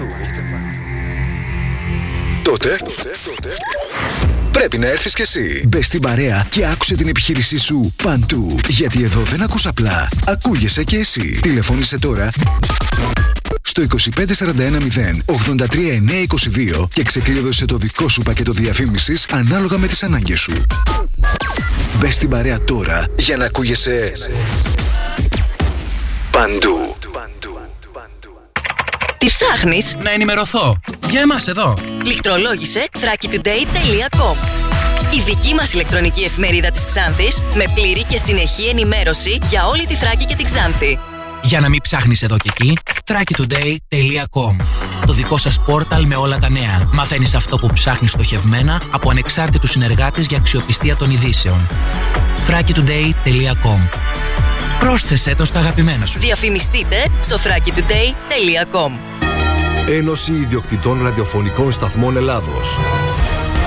Καλούμε την κυβέρνηση να δώσει τέρμα στην ασυδοσία των πνευματικών και συγγενικών δικαιωμάτων εις βάρος της ελεύθερης ραδιοφωνίας. Ζητάμε την παρέμβαση του κράτους για ισονομία, δίκαιο τρόπο υπολογισμού των δικαιωμάτων από τους οργανισμούς συλλογικής διαχείρισης και να σταματήσει επιτέλους η τρομοκρατική μεθοδολογία προς τους συναδέλφους μας. Ενήρσε Ένωση Ιδιοκτητών Ραδιοφωνικών Σταθμών Ελλάδος. Στη μονάδα ανακύκλωσης Geometall Scrap παραδίδεις τα σίδερα και τα μέταλά σου και παίρνεις μετρητά. Τι να φτάρει, ε! Ρε πάτε καλά, μιλήστε να καταλάβει ο κόσμος, ρε. Τι Geometall Scrap, τι είμαστε πέρα, καμιά εταιρεία marketing? Οι άνθρωποι έρχονται, παίρνουν τα σίδερά σου, τα μεταφέρουν, τα μεταποιούν, τα διαλύουν, τα κάνουνε μπάχαλο. Πώς το λένε? Τι θες τώρα, εσύ, ρε παιδάκι μου? Εσύ θα πας εκεί πέρα, θα αναλάβουν αυτοί όλο αυτό το πακέτο και εσύ θα πάρεις το χαρτί στο χέρι. Και θα έχει και το άι ες ο το δεκατέσσερα χιλιάδες ένα και θα έχει και τη συστηματάρα το ΕΔΟΕ, αυτό που είναι για οριστική διαγραφή οχήματος τέλους κύκλου ζωής. Έχεις ξεμπερδέψει, σου λέω, ξύπνα. Όλα τα αναλαμβάνουν τα παιδιά εκεί πέρα. Και παίρνεις και το κασέρι στο χέρι. Φυλάκια, τετέλεστε. Τι θα κάνεις? Θα έρθεις Geometall Scrap. Geometall Scrap. Δεύτερο χιλιόμετρο Ξάνθης Καβάλας, τηλέφωνο είκοσι πέντε σαράντα ένα μηδέν είκοσι δύο εκατόν εβδομήντα έξι και στο geometall τελεία gr. Star οκτακόσια ογδόντα οκτώ. Έγκυρη ενημέρωση με άποψη και αντικειμενικότητα. Οι σημαντικότερες ειδήσεις της Ελλάδας, του κόσμου και της τοπικής κοινωνίας καθημερινά, Δευτέρα έως Παρασκευή, οκτώ με δέκα. Πρωινή ενημέρωση με τον Κοσμά Γεωργιάδη στο Star οκτακόσια ογδόντα οκτώ, το ραδιόφωνο όπως το θέλουμε.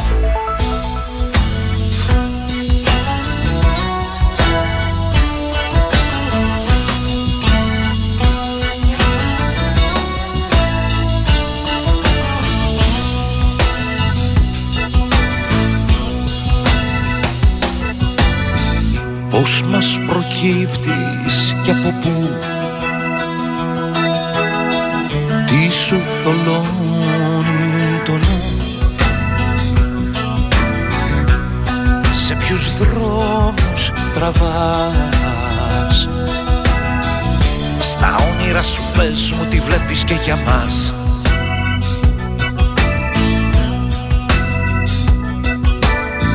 Σε μια μικρή κυβωτό είμαι στο κόσμο μου εδώ, στις δυο μου ρίζες πατώ φωτιά, αέρας, κονιλάς, πι και νερό.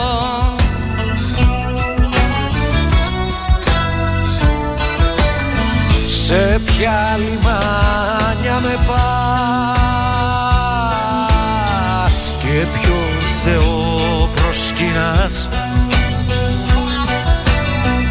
Κάτσε κοντά μου κι εγώ θα σου τραγουδάω το παλαμό. Να είσαι παλαμό.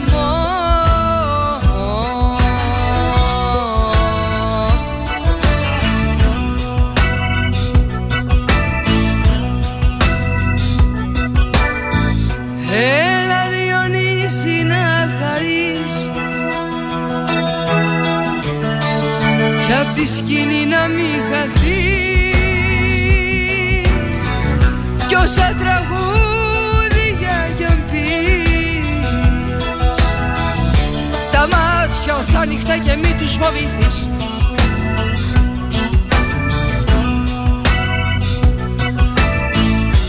Ένας χειμώνας για δυο βγήκε καλό το προξενιό. Κι όχι να πεις με το στανιό. Ελένη, Ελενάκη, Λένα και Ελένιο.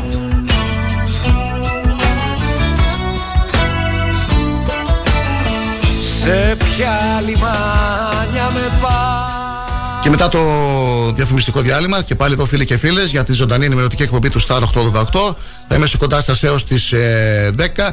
Και όπως ε, σας είπαμε και στην αρχή και ανακοινώσαμε και χθες, έχουμε στην εκπομπή μας τον ε, συμπολίτη μας και φίλαθρο, τον ε, κύριο Παύλο Τοντάγκα, ο οποίος ε, είναι σε εκείνη την ομάδα των ε, φιλάθλων που ε, ανέλαβαν την ε, πρωτοβουλία για την επανακίνηση του ιστορικού ερασιτέχνη ΑΟΚΣ και την ενεργοποίησή του. Ε, είναι στη τηλεφωνική μας γραμμή. Ο χρόνος βέβαια τον ε, πιέζει και αυτό Ε, το καταλαβαίνουμε, γι' αυτό θα προσπαθήσουμε έτσι όσο γίνεται πιο γρήγορα να μιλήσουμε λίγο μαζί του και να μας πει τα τελευταία νέα για, την, ε, για τον ΑΟΚΣ και τις εξελίξεις που έχουμε. Καλή σας ημέρα κύριε Τοντάγκα. Καλημέρα κύριε Γεωργιάδη, ε, σας ευχαριστώ πολύ για την ε, πρόσκληση. Καλημέρα και στους ακροατές και στις ακροάτριες, να είστε καλά. Αν μπορείτε ε, λίγο πιο δυνατά για να σας ακούμε καλύτερα. Ωραία. Με ακούτε? Ναι, ναι, ωραία, ωραία.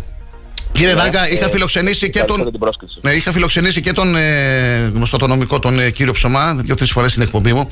Ε, το ίδιο ερώτημα θα θέσω και σε εσάς στην αρχή. Ε, είχαν γίνει τα, στους τελευταίους μήνες του είκοσι δύο δύο συσκέψεις, δύο συναντήσεις, δύο συγκεντρώσεις να πούμε. Η μία είχε γίνει στο Επιμελητήριο, η άλλη έγινε στο Δημοτικό Αμφιθέατρο. Πάρθηκαν κάποιες ε, αποφάσεις.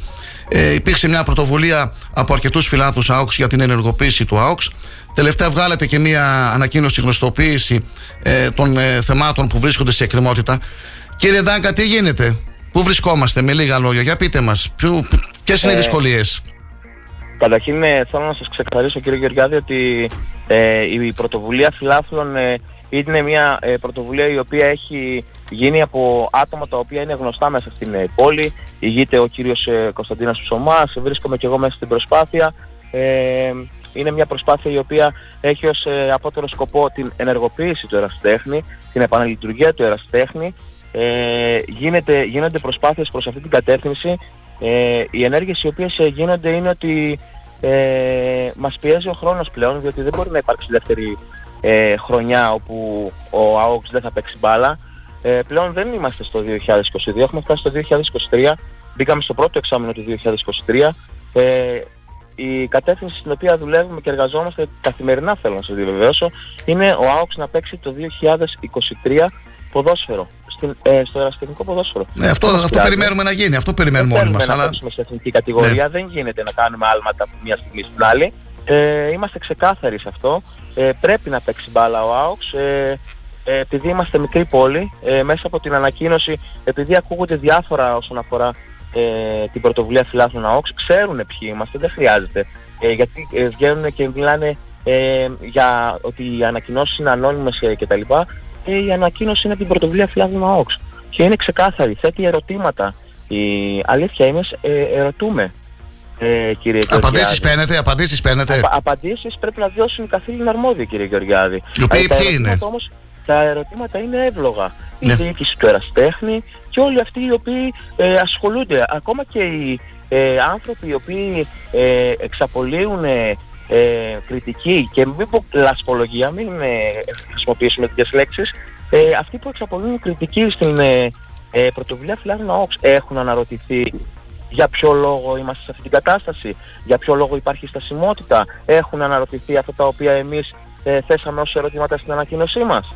Την έχουμε Έχει διαβάσει την ανακοίνωσή σε παλαιότερη εκπομπή, ε, την έχουμε δημοσιεύσει και στις εφημερίδες. Κύριε Τοντάγκα, είχατε καταθέσει έτσι αρχικά νομίζω είκοσι αιτήσεις για, ε, για να γίνετε μέλη στον Εραστέχνη ΑΟΚΣ. Έχουν γίνει εγγραφές? Ωραία, κοιτάξτε. Ε, θα τα πάρουμε τα πράγματα με τη σειρά, γι' αυτό. Ναι, σας έχω ξαναενημερώσει για αυτό το θέμα, κύριε Γεωργιάδη. Λοιπόν, όσον αφορά τις αιτήσεις εγγραφών, ε, και αυτό οφείλεται ε, στον Κωνσταντίνο τον Ψωμά, ο οποίος ε, φρόντισε ε, προκειμένου οι ε, αιτήσεις να κατατεθούν ε, εν υπόγραφα ότι παραδόθηκαν ε, στον Εραστέχνη με ημερομηνία παραλαβής. Είναι πάρα πολύ σημαντικό αυτό. Ε, παραδόθηκαν οι αιτήσεις, τώρα τη συγκεκριμένη ημερομηνία δεν τη θυμάμαι, κάπου στις, ε, στα τέλη Οκτωβρίου. Ε, έχει παρέλθει το δίμηνο. Θεωρούμαστε ε, τυπικά, προσέξτε λίγο τη λέξη την οποία χρησιμοποιώ, τυπικά θεωρούμαστε ε, μέλη. Ναι. Ωστόσο το τυπικό πρέπει να γίνει επίσημο.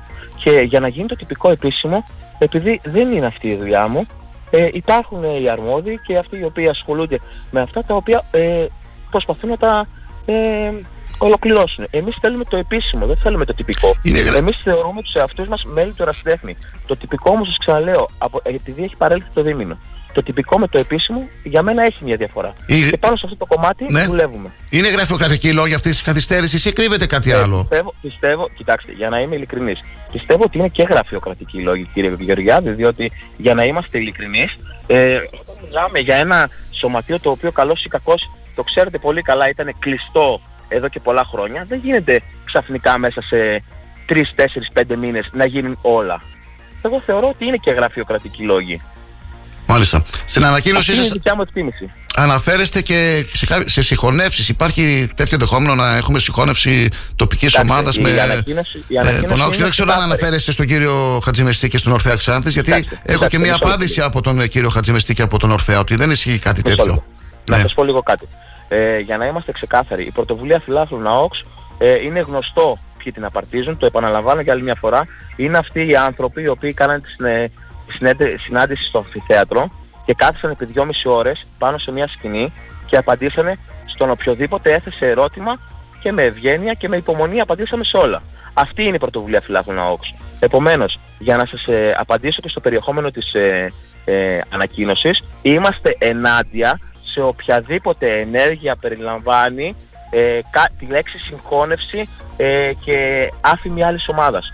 Αυτό συνεπάγεται διαγραφή της ιστορίας του ΑΟΚΣ. Είμαστε ενάντια, κύριε Γεωργιάδη, το λέω ξεκάθαρα. Είμαστε ενάντια απέναντι σε οτιδήποτε έχει να κάνει με συγχώνευση του ΑΟΚΣ. Γιατί το λέτε αυτό, έχετε κάποια πληροφορία ότι μπορεί να συμβεί? Ε, έχουμε, έχουμε. Η πόλη είναι πάρα πολύ μικρή, κύριε Γεωργιάδη. Ναι. Πάρα πολύ μικρή. Και εγώ θα σας πω μόνο το εξής. Αν κάποιος έχει ε, μία άποψη μετά από αυτή την ανακοίνωση ε, και έχει τη θέση του και τη συνείδησή του καθαρή, δεν βγάζει ανακοινώσεις. Μάλιστα. Εγώ οφείλω όμως, ε, είμαι, ε, οφείλω, είμαι οφείλω όμως είμαι να, να, να αναφέρω την απάντηση του κυρίου Χατζημεστή. Επειδή η πρωταπριλιά αργεί ακόμη και η φαντασία οριάζει και ανεύθυνα, φήμες ότι ο Ορφέας θα κάνει συγχώνευση, εγώ ήμουν, ήμουν και θα είμαι εδώ. Όποιος θέλει να κάνει ερώτηση επώνυμα και έχει σχέση με το αντικείμενο, είμαι και πάλι εδώ, τονίζει ο κύριος ε, Χατζημεστής, ο οποίος και το διαψεύδει. Μάλιστα. Ε, η αλήθεια είναι, εμείς κύριε ε, Γεωργιάδη, για να ξέρετε, σαν πρωτοβουλία φιλάθλων, δεν είμαστε, δεν ήρθαμε ξαφνικά και είπαμε ε, «Α, ο Γεωργιάδης είναι εχθρός μας», «Α, ο Δάγκας είναι εχθρός μας». Δεν ξυπνήσαμε ένα πρωί έτσι όμορφα και ωραία και αποφασίσαμε να ακολουθήσουμε μια ε, πολιτική επιθετική σε κάποιους. Καταρχήν δεν έχουμε την ανάγκη να είμαστε ούτε επιθετικοί ούτε τίποτα. Εμείς αυτό το οποίο θέλουμε είναι το εξής. Καταρχήν ούτε την αποδοχή θέλουμε από όλους. Έτσι. Εμείς το μόνο το οποίο θέλουμε είναι η, διαφα... η επικράτηση της διαφάνειας και της νομιμότητας. Με κάθε δυνατό ε... Ε, αποτέλεσμα. Για να έχουμε ε, αυτό, είμαστε αποφασισμένοι να κάνουμε τα πάντα. Έχουμε ε, ως αποκλειστικό στόχο την ε, εξασφάλιση της διαφάνειας και της νομιμότητας σε ό,τι έχει σχέση με τον Εραστέχνη ΑΟΚΣ. Η αλήθεια είναι και η πραγματικότητα είναι ότι όσον αφορά ε, τον ΑΟΚΣ, ε, η, ε, τα γεγονότα μιλάνε από μόνα τους. Ε, περιουσιακό στοιχείο του ΑΟΚΣ είναι το γήπεδο, Είναι ξεκάθαρο αυτό, δεν μπορεί να το αμφισβητήσει κανένας. Στο γήπεδο του ΑΟΚΣ παίζουν ε, συγκεκριμένες ή συγκεκριμένη ομάδα. Το γήπεδο, το, γήπεδο το έχουμε πει πολλές φορές, είναι στο, ανήκει στον ΑΟΚΣ, στον Εραστέχνη Άρη, έτσι. Το έχουμε πει πολλές φορές. Μην επαναλαμβάνουμε τέτοια πράγματα. Ε, ε, εννοείται ότι ανήκει στον Εραστέχνη ΑΟΚΣ, αλλά τις τελευταίες μέρες έχουμε ακούσει διάφορα. Ότι δεν ανήκει στον Εραστέχνη ΑΟΚΣ, ότι ανήκει αλλού. Κύριε Γεωργιάδη, τα πράγματα είναι ξεκάθαρα.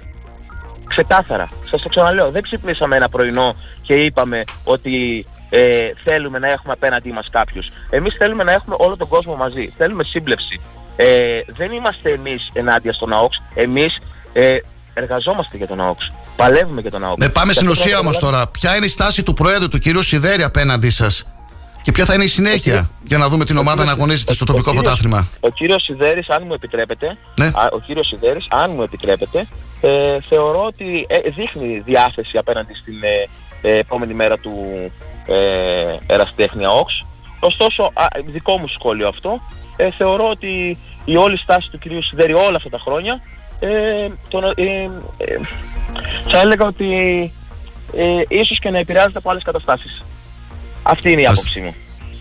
ε, Να σας το πω και πιο απλά, ε, εγώ θα ήθελα να έχω έναν ε, σύλλογο, έναν αθλητικό σύλλογο, ο οποίος θα είναι ανοιχτός σε όλο τον κόσμο. Αναρωτηθήκατε ποτέ γιατί δεν είναι ανοιχτός αυτός ο σύλλογος? Εσείς τώρα γιατί αναρωτηθήκατε, γιατί δεν αναρωτηθήκατε πριν από χρόνια, ε, όταν ήμασταν στη μεγάλη είναι... κατηγορία, όταν ήταν η ο Πανόπουλος είναι, εδώ. Η αλήθεια είναι, κύριε, η αλήθεια είναι, κύριε Γεωργιάδη, ότι όχι μόνο εγώ δεν αναρωτηθήκα, ο, όλος ο κόσμος, όλος ο κόσμος. αναρωτήθηκε, διότι επί εποχής ε, κυρίου Πανόπουλου, που η ομάδα άνθιζε και είχε πρωταγωνιστικό ρόλο σε όλη την Ελλάδα και με εξόδους στην ε, άλλη εθνική, είχαμε στρογγυλοκαθίσει όλοι. Όλοι όμως, έτσι, όχι μόνο εγώ προσωπικά, όλοι.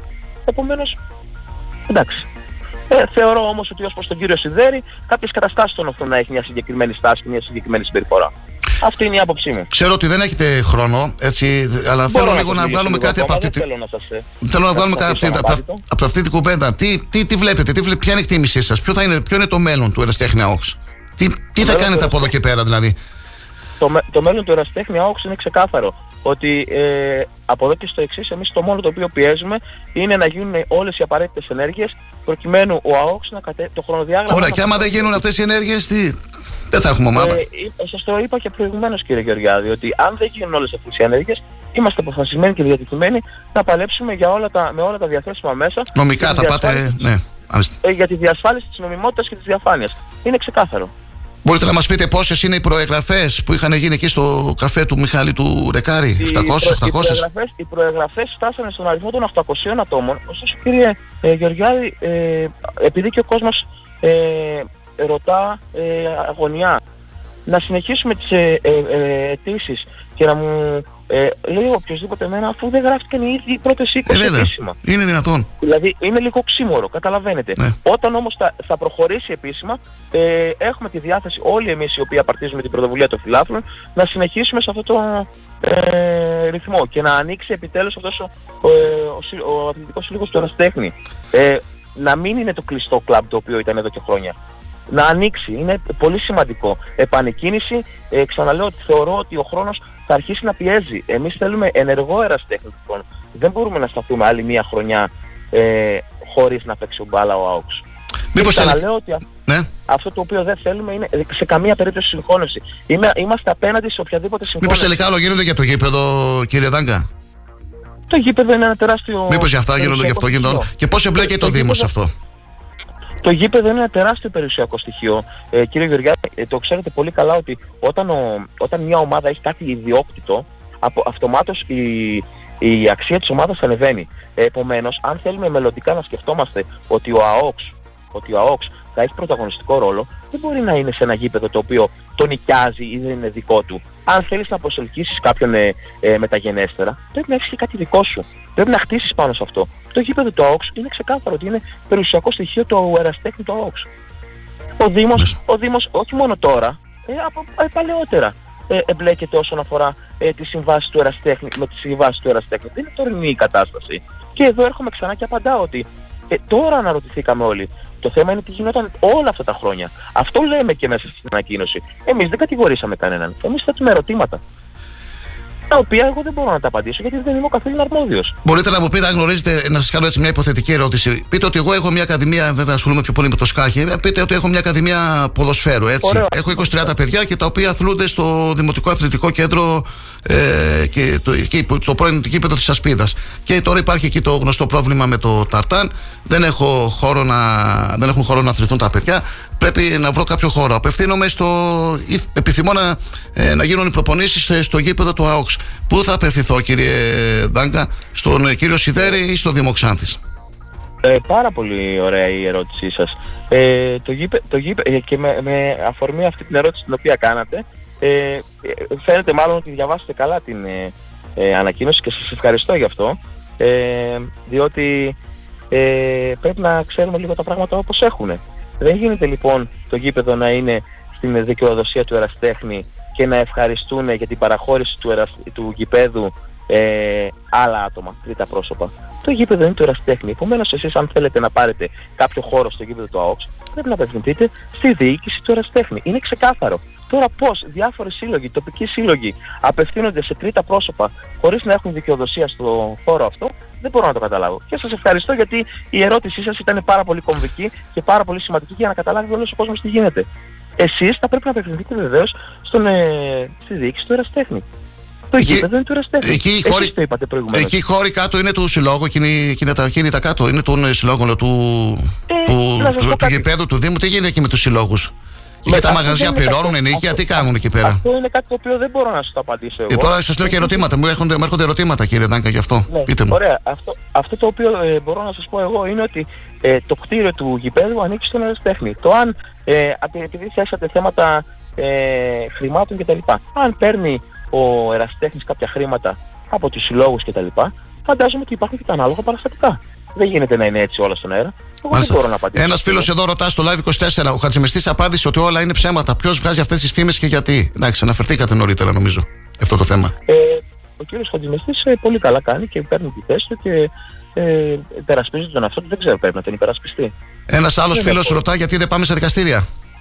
Ε, ε, είπαμε ότι εφόσον ε, ε, η κατάσταση ε, δεν είναι αυτή η οποία θέλουμε, θα πρέπει να ε, σκεφτούμε ότι Ε, προκειμένου να διασφαλιστεί η νομιμότητα και η διαφάνεια, ίσως χρειαστεί να ακολουθήσουμε και αυτόν τον δρόμο. Πότε θα γίνουν οι εγγραφές? Οι εγγραφές είναι ένα αποκλειστικό κομμάτι το οποίο, ε, αν δεν μου δώσει εμένα την έγκριση και την άδεια ο Εραστέχνης ΑΟΚΣ, να προχωρήσω εγώ. Εννοείται να, εγγραφ, να προχωρήσει η εγγραφή στο Μητρό. Γιατί οι αιτήσεις εγγραφών μπορούν να συνεχιστούν. Ωστόσο το αποτέλεσμα είναι διαφορετικό. Δηλαδή, εγώ μπορώ να σας μαζέψω άλλες χίλιες αιτήσεις. Θα περαστούνε? Αυτό αφορά τον, ε, την τωρινή διοίκηση του Εραστέχνη ΑΟΚΣ. Ποιος έκανε αναφορά για συγχώνευση? Καλά, αυτό το είπατε και πριν. Γιατί μιλάτε για συγχώνευση? Η πόλη είναι μικρή. Η πόλη είναι μικρή, κύριε. Η πόλη είναι μικρή, θα πρέπει να είμαστε ενωμένοι, κύριε Ντάγκα. Θα πρέπει να είμαστε ενωμένοι, να υπάρχει ενότητα. Μία είναι η ομάδα, μία είναι η ομάδα, μία είναι η Ξάνθη. Δεν είναι πολλές οι Ξάνθες και όλοι θέλουν το καλό αυτής της ομάδας. Τώρα σε μια μικρή πόλη να υπάρχει αυτή η διαμάχη. Ε, δεν είναι. Δεν, δεν νομίζω ότι είναι σωστό. Δεν, δεν, δεν ωφελεί κανέναν αυτή. Δεν ωφελεί. Πρέπει να, να βρεθεί μια λύση. Αυτό είναι. Εμείς τώρα ναι. δεν έχουμε Κυριακές χωρίς να πηγαίνουμε στο γήπεδο. Έχουμε τον Ορφέα ναι, και το Άβατο. Το ναι. κλίμα πόλωσης δεν το δημιουργούμε εμείς, έτσι. Ε, τώρα σε μια Ξάνθη να υπάρχει πόλωση δεν είναι. Πώς είναι ναι, δυνατόν η Ασπίδα. Απλά είναι, ξεκα... είναι ξεκάθαρο ότι συγκεκριμένη, μιας και το. Επειδή το αναφέρετε, ε, είναι γνωστή, ξαναλέω, πια, επειδή με πιέζει ο χρόνος, συγγνώμη. Ναι, ναι. Είναι γνωστή ποια παρτίζουν την πρωτοβουλία φιλάθλων. Είναι πάρα πολύ μεγάλη μας τιμή που έχουμε τον ε, Κωνσταντίνο Ψωμά ε, και μας βοηθάει σε όλο αυτό το εγχείρημα, γιατί ο Κωνσταντίνος Ψωμάς είναι ένα εξαιρετικό παιδί. Ε, αγαπάει υπερβολικά τον ΑΟΚΣ ε, και είναι πολύ ευχάριστο που σε όλη αυτή την προσπάθεια είναι δίπλα μας. Πώς είναι δυνατόν. Εντάξει, τα έχουμε πει αυτά, κύριε Ντάγκα, γιατί ε, ξέρω ότι ε, σας πιέζει ε, ο χρόνος ε, τώρα. Ε, να μου πείτε εσείς πότε κάνω, θέλετε κάνω, να κλείσουμε. Ναι.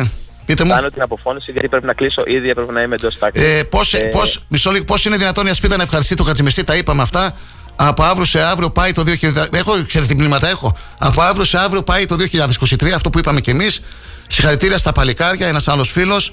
Αοξάρες μου γερά, ο ΑΟΚΣ είναι μεγάλος και θα ξαναγυρίσει. Ναι, συγχαρητήρια σε αυτά τα παλικάρια που προσπαθούν να κρατήσουν τον ΑΟΚΣ ζωντανό. Πρέπει να έρθετε στο στούντιο μια μέρα, κύριε Ντάγκα, δεν είναι, είναι πολλά τα μηνύματα.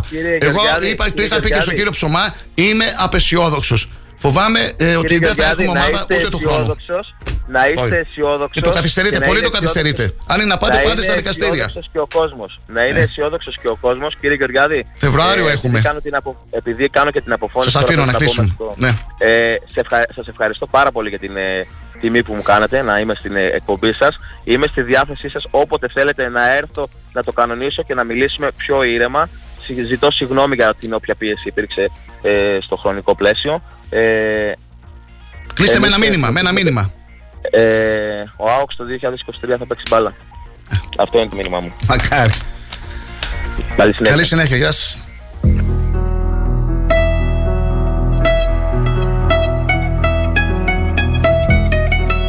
Δεν μπορεί ο λόγο επαγγελματικών υποχρεώσεων, δεν μπορεί ο κ. Δάγκας να μας μιλήσει περισσότερο. Το καταλαβαίνουμε αυτό, το κατανοούμε. Γιατί βλέπω εδώ τώρα, άμα σας πω τι γίνεται, τι μηνύματα έχουμε. Να κανονίσουμε εδώ ένα Σάββατο, να έρθει εδώ ο κ. Δάγκας, ο κ. Ψωμάς και ο κ. Χατζημεστής και να συζητήσουν. Να βρούμε και ο κ. Σιδέρης. Όλοι να συζητήσουν. Να βρούμε μια λύση. Τι γίνεται. Θα είναι αισιόδοξος ο κ. Δάγκας, θα έχουμε ομάδα. Αυτό το άκου... Θυμάμαι πριν από καιρό, σε δύο εβδομάδες, σε δύο εβδομάδες όλα καλά θα πάνε. Τι δύο εβδομάδες εδώ περάσαν. είκοσι δύο εβδομάδες, φίλε Μιχάλη, Ρεκάρη. Λοιπόν, απαντήσεις θέλουμε για να στηρίξουμε. Ένας άλλος φίλος, υπομονή και πίστη. Ένα σχόλιο: δεν είναι δυνατόν να μην έχουν πραγματοποιήσει τις εγγραφές και να έχει Ορφέα στο γήπεδο με αυτόν τον τρόπο. Εκεί είναι η πόλωση. Ένας άλλος φίλος: συγχαρητήρια σε αυτά τα παλικάρια που προσπαθούν να κρατήσουν τον ΑΟΚ ζωντανό. Αοξάρες γερά, ο ΑΟΚ είναι μεγάλος και θα ξαναγυρίσει. Από αύριο σε αύριο πάει και το δύο χιλιάδες είκοσι τρία. Γιατί δεν πάμε στα δικαστήρια. Αυτά και άλλα πολλά. Κύριε Σιδέρη, εσείς πότε θα μιλήσετε? Εμείς είμαστε ανοιχτοί. Μπορείτε να μιλήσετε στην εκπομπή μας.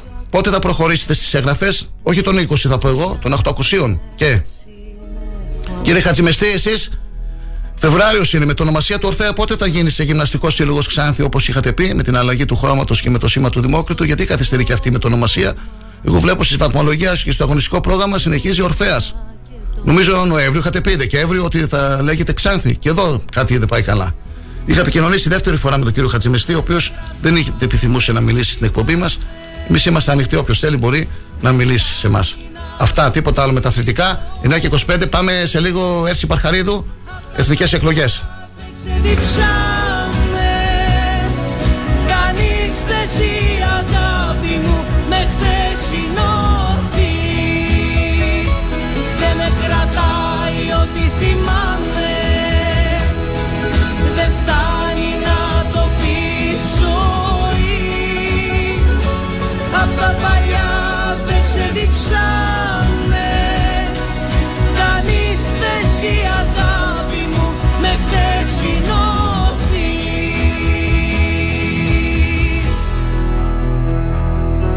Δεν ξέρω αν το γέλιο σου είναι το ίδιο ακόμα, εκείνο που χανόμουν σαν παιδί.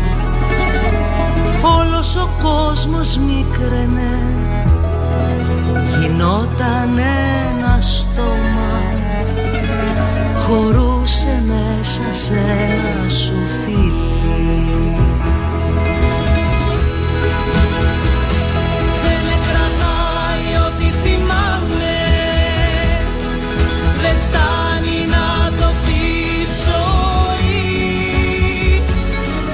Παλιά δεν ξεδιψάμε, κανείς δεν ζει αγάπη μου.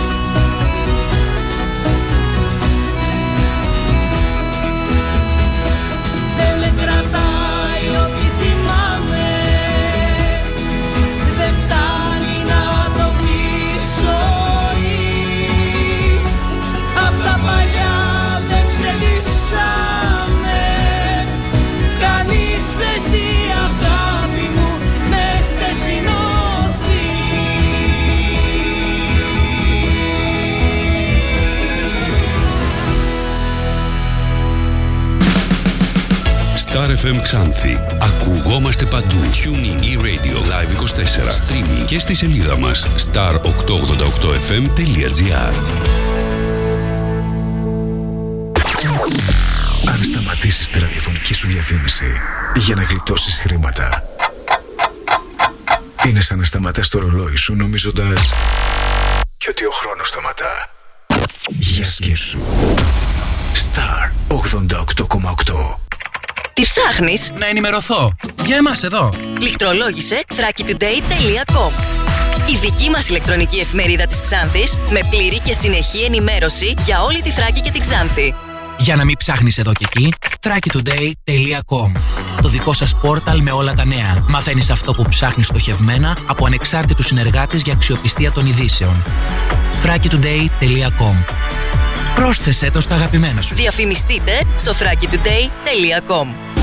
Το υπεραστικό κτέλ Ξάνθης εν όψη του καρναβαλιού σας ενημερώνει ότι από την πέμπτη εικοστή τρίτη Φεβρουαρίου έως και την τρίτη εικοστή όγδοη Φεβρουαρίου θα υπάρχουν έκτακτα δρομολόγια με μεγάλη συχνότητα. Ειδικότερα για Θεσσαλονίκη και Κομοτηνή, τα δρομολόγια θα εκτελούνται σχεδόν κάθε μία ώρα, ενώ έχουν προγραμματιστεί δρομολόγια και από Αθήνα, Καβάλα, Δράμα, Αλεξανδρούπολη και Σέρες. Περισσότερες πληροφορίες στο δύο πέντε τέσσερα ένα μηδέν είκοσι επτά διακόσια ή στο double-u double-u double-u τελεία κτέλ ξάνθης τελεία τζι άρ.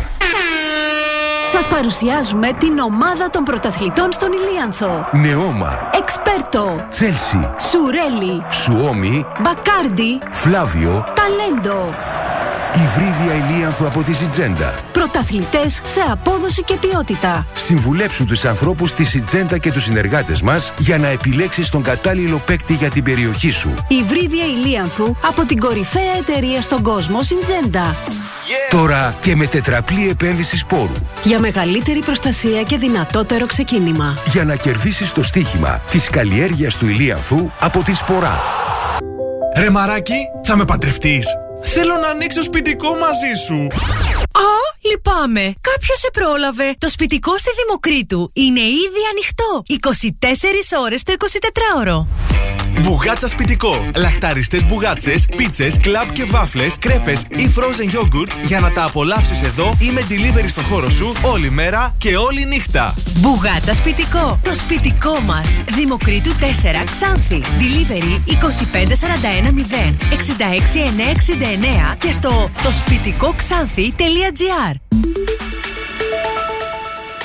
Έγκυρη ενημέρωση με άποψη και αντικειμενικότητα. Οι σημαντικότερες ειδήσεις της Ελλάδας, του κόσμου και της τοπικής κοινωνίας καθημερινά, Δευτέρα έως Παρασκευή, οκτώ με δέκα. Πρωινή ενημέρωση με τον Κοσμά Γεωργιάδη στο Star οκτακόσια ογδόντα οκτώ, το ραδιόφωνο όπως το θέλουμε. Star οκτακόσια ογδόντα οκτώ.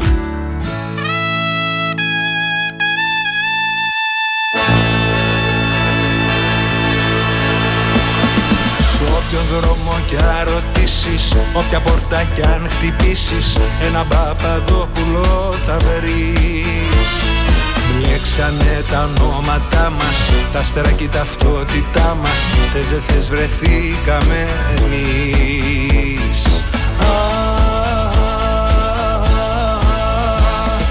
Ό,τι και να φέρει τύχη, τη ζωή θα ανοίγει μια γιορτή.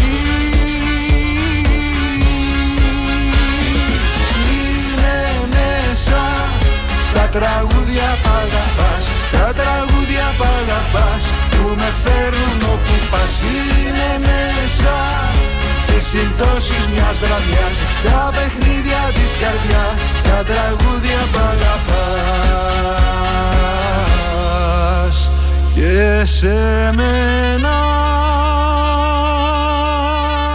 και σε μένα να γυρνάς.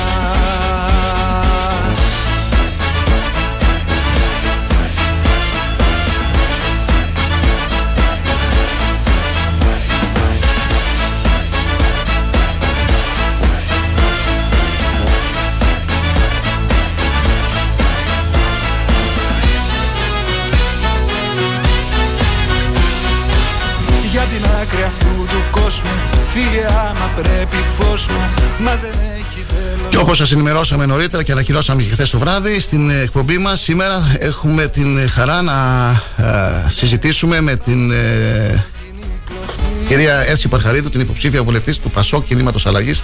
Είναι στη τηλεφωνική γραμμή, Κυριάκο. Όλα καλά. Ε, καλή σας ημέρα. Τι κάνετε, πώς είστε? Καλημέρα κύριε Γεωργιάδη, καλημέρα σε όλους όσους μας ακούνε, καλημέρα και στον Κυριάκο. Έχετε έναν εξαιρετικό συνεργάτη από ό,τι μαθαίνω και από την Κασάνδρα. Ε, έτσι είναι. Θα χαρούμε κάποια στιγμή να σας δούμε και στο στούντιο, να κάνουμε μαζί εκπομπή. Με μεγάλη μου χαρά, με μεγάλη μου χαρά. Κυρία Παρχαρίδου, πριν ε, μας μιλήσετε για την υποψηφιότητά σας, θα ήθελα έτσι για τους ε, ακροατές μας να πείτε δύο λόγια για τον εαυτό, για τον εαυτό σας. Ένα σύντομο βιογραφικό σημείωμα. Ποια είναι η Έρση Παρχαρίδου? Η Έρση Παρχαρίδου είναι μια κοπέλα που γεννήθηκε στην Ξάνθη, ε, μεγάλωσε στην Ξάνθη και με το όνειρο να σπουδάσει σε ένα, σε ένα πανεπιστήμιο ελληνικό κατέβηκε στην Αθήνα το δύο χιλιάδες, τελείωσα το πολιτικό της νομικής. Α, παράλληλα με τις σπουδές μου, επειδή έχω μεγαλώσει σε, σε οικογένεια που αγαπούσε την εργασία, τη δουλειά και την, με την έννοια της απόδοσης, δηλαδή να, να έχεις μια απόδοση από εκεί που πηγαίνεις και να αισθάνεσαι ωραία, Ε, έκανα διάφορες, ε, διάφορες δουλειές. Η Αθήνα είχε, είχε πάρα πολλές τέτοιες ευκαιρίες. Όποιον, για όποιον ήθελε να, να έχει τα μάτια του και τα αυτιά του ανοιχτά, προσέφερε πολλά τέτοια πράγματα. Ε, δούλεψα, η, η, η, η πιο σημαντική ε, δουλειά μετά το πανεπιστήμιο και ως σχολείο ήταν το Μέγκα ως δημοσιογράφος. Ε, στην πρωινή εκπομπή επί Κακαουνάκη, ξεκίνησα με τον, κύριο, με τον Κακαουνάκη ε, και συνέχισα με τον Καμπουράκη, τον Οικονομέα, οπότε... Ε, έτσι δημοσιογραφικά μπορώ να σας καταλάβω ακούγοντας την εκπομπή τι είναι αυτά που προσπαθείτε να πείτε, να περάσετε ως, ε, ως πληροφορίες, ως γεγονότα, ως ειδήσεις. ε, Το δύο χιλιάδες οκτώ αποφάσισα ότι είναι η ώρα μου να επιστρέψω στην Ξάνθη. ε, Πολύ ωραία πράγματα με περίμεναν στην Ξάνθη, όχι μόνο η οικογένεια, όχι μόνο η δουλειά, ε, όχι μόνο οι φίλοι μου. ε, είχα, είχα και έχω μεγάλη αισιοδοξία για την, για την Ξάνθη, για τον νομό, για την, για την πόλη μου, για την πατρίδα μου. Οπότε έχουν περάσει τα χρόνια, ε, περίπου, περίπου δεκαπέντε, δεκαέξι, δεκαεπτά χρόνια εργασίας στο μαγαζί μας, ε, και έρχεται μια νέα εργασία, ένας νέος αγώνας. Μάλιστα. Άλλη προοπτική. Ε, ασχολείστε δηλαδή με το μαγαζί σας τώρα, έτσι, το κατάστημα? Εκεί είστε. Βέβαια, βέβαια, μαζί, μαζί με τον αδελφό μου. Επαγγελματίας, μάλιστα. Ε, πάμε τώρα, κυρία Παρχαρίδου, γιατί με το ΠΑΣΟΚ και γιατί με τον ε, Νίκο τον Ανδρουλάκη θα είστε υποψήφια? Πώς πήρατε αυτή την απόφαση να θέσετε υποψηφιότητα? Είναι η γενιά μου, κύριε Γεωργιάδη. Δεν, δεν θα μπορούσα να πω όχι σε μια τέτοια ωραία πρόταση.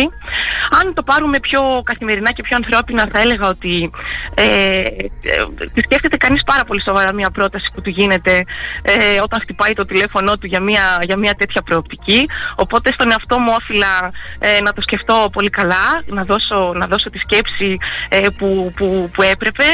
Ο Νίκος Ανδρουλάκης είναι η γενιά μου, το ΠΑΣΟΚ είναι ο χώρος μου, η σοσιαλδημοκρατία και μάλιστα η ευρωπαϊκή σοσιαλδημοκρατία έτσι όπως έρχεται σήμερα, ε, την, την, βλέπω, την βλέπω καθημερινά στις κουβέντες μου, στην καθημερινότητά μου, στον τρόπο που σκέφτομαι, στον τρόπο που ακούω ε, τον κόσμο ε, που εξυπηρετώ, που λέω την καλημέρα μου, που, λέ, που μου λένε τα προβλήματά τους. ε, Δεν θα μπορούσα να πω όχι σε κάτι τέτοιο. Είμαι, είναι μεγάλη μου τιμή. ε, Μπορεί να σερθείτε όμως κάποια άλλα πράγματα, κυρία Παρχαρίδου? Δεν ξέρω, έχετε οικογένεια, είστε παντρεμένοι? Βεβαίως είμαι παντρεμένη mm. και έχω μια κόρη που θα γίνει σε λίγο τριών χρόνων. Να σας ζήσει. Οικογένεια, εργασία. Πώς θα τα απεξέλθετε αν εκλεγείτε? Γιατί πώς θα το κάνουμε? Ένας πολιτικός οφείλει να βάλει την πολιτική πάνω από οτιδήποτε άλλο, έτσι. Ε, μια γυναίκα τώρα που αποφασίζει να κάνει οικογένεια, παιδιά, να έχει το, mm. την επαγγελματική της αποκατάσταση, ε, να είναι επιχειρηματίας. Ε, είναι μεγάλο το φορτίο που αναλαμβάνετε ε. αν εκλεγείτε, έτσι. Κύριε Γεωργιάδη, και... αυτό. Ναι, φυσικά, φυσικά και το έχω σκεφτεί. Η, το ότι είμαι ελεύθερος επαγγελματίας mm-hmm. ε, σημαίνει ότι η σκέψη μου είναι, είναι ευρεία, ε, και ότι είμαι γυναίκα σημαίνει ότι αυτή η ευρεία σκέψη μπορεί να συνδυάσει πολλά πράγματα. Φυσικά όλα αυτά δεν θα μπορούσαν να συμβούν αν δεν είχα την σύμφωνη γνώμη της οικογένειάς μου. Όχι μόνο του άντρα μου και της μαμάς μου και φυσικά του αδερφού μου που είμαστε μαζί στο μαγαζί. Πάντα μαγαζί. Δίπλα σας η μητέρα σας, έτσι, σας στηρίζει πάντα. Τις χαιρετίσματά μας. Και, yeah. και, θα, θα τις δώσω και να σας πω την αλήθεια, ήταν η μόνη που φοβόμουν ότι ε, θα έχει ε, κάτι αρνητικό να πει σε αυτή την απόφαση, στη σκέψη.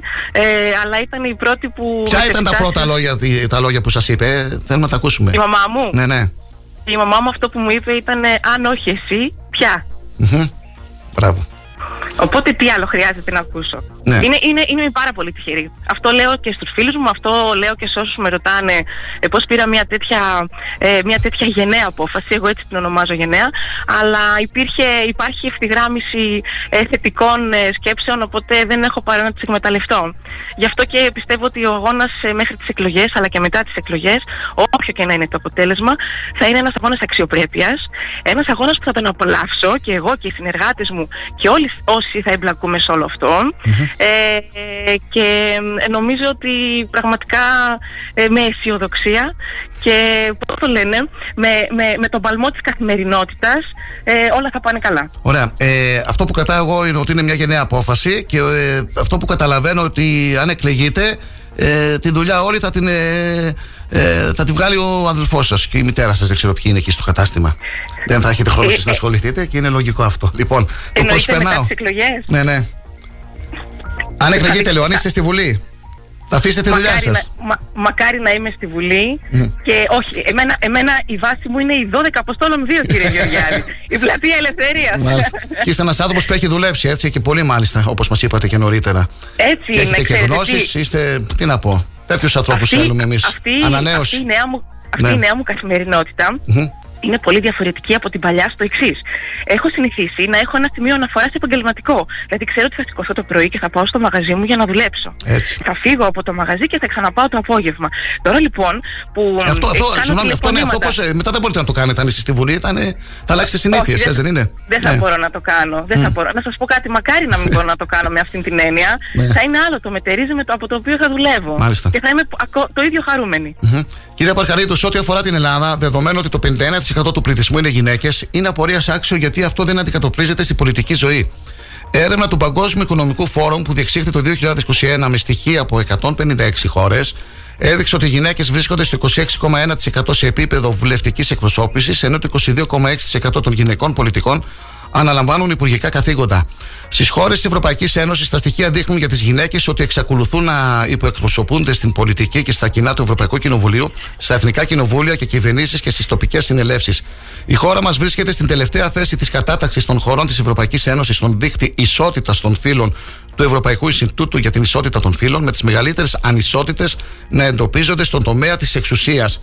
Συνολικά εξήντα δύο γυναίκες περιλαμβάνονται μεταξύ των τριακοσίων βουλευτών, οι οποίες αποτελούν το δεκαεννέα κόμμα τρία τοις εκατό περίπου της σύνθεσης της Νέας Βουλής και από το χώρο του ΠΑΣΟΚ είναι το δεκαοκτώ τοις εκατό ε, στην Βουλή.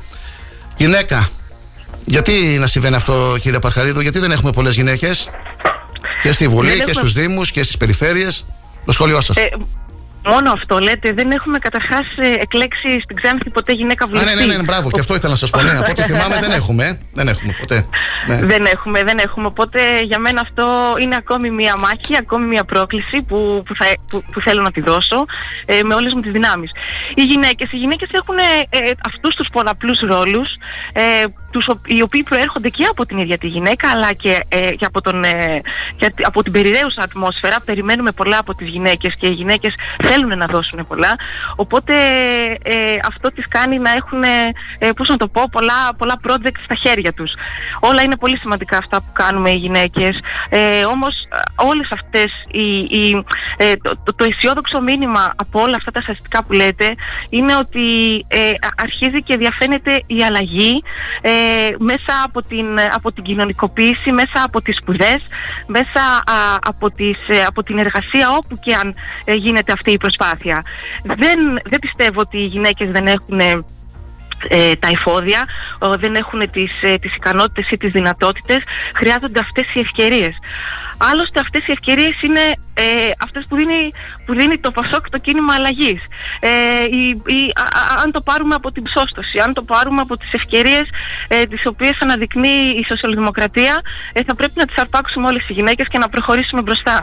Δεν θα, ε, εμένα μου αρέσει να είμαι αισιόδοξη και να λέω ε, και να βλέπω το ποτήρι μισογεμάτο.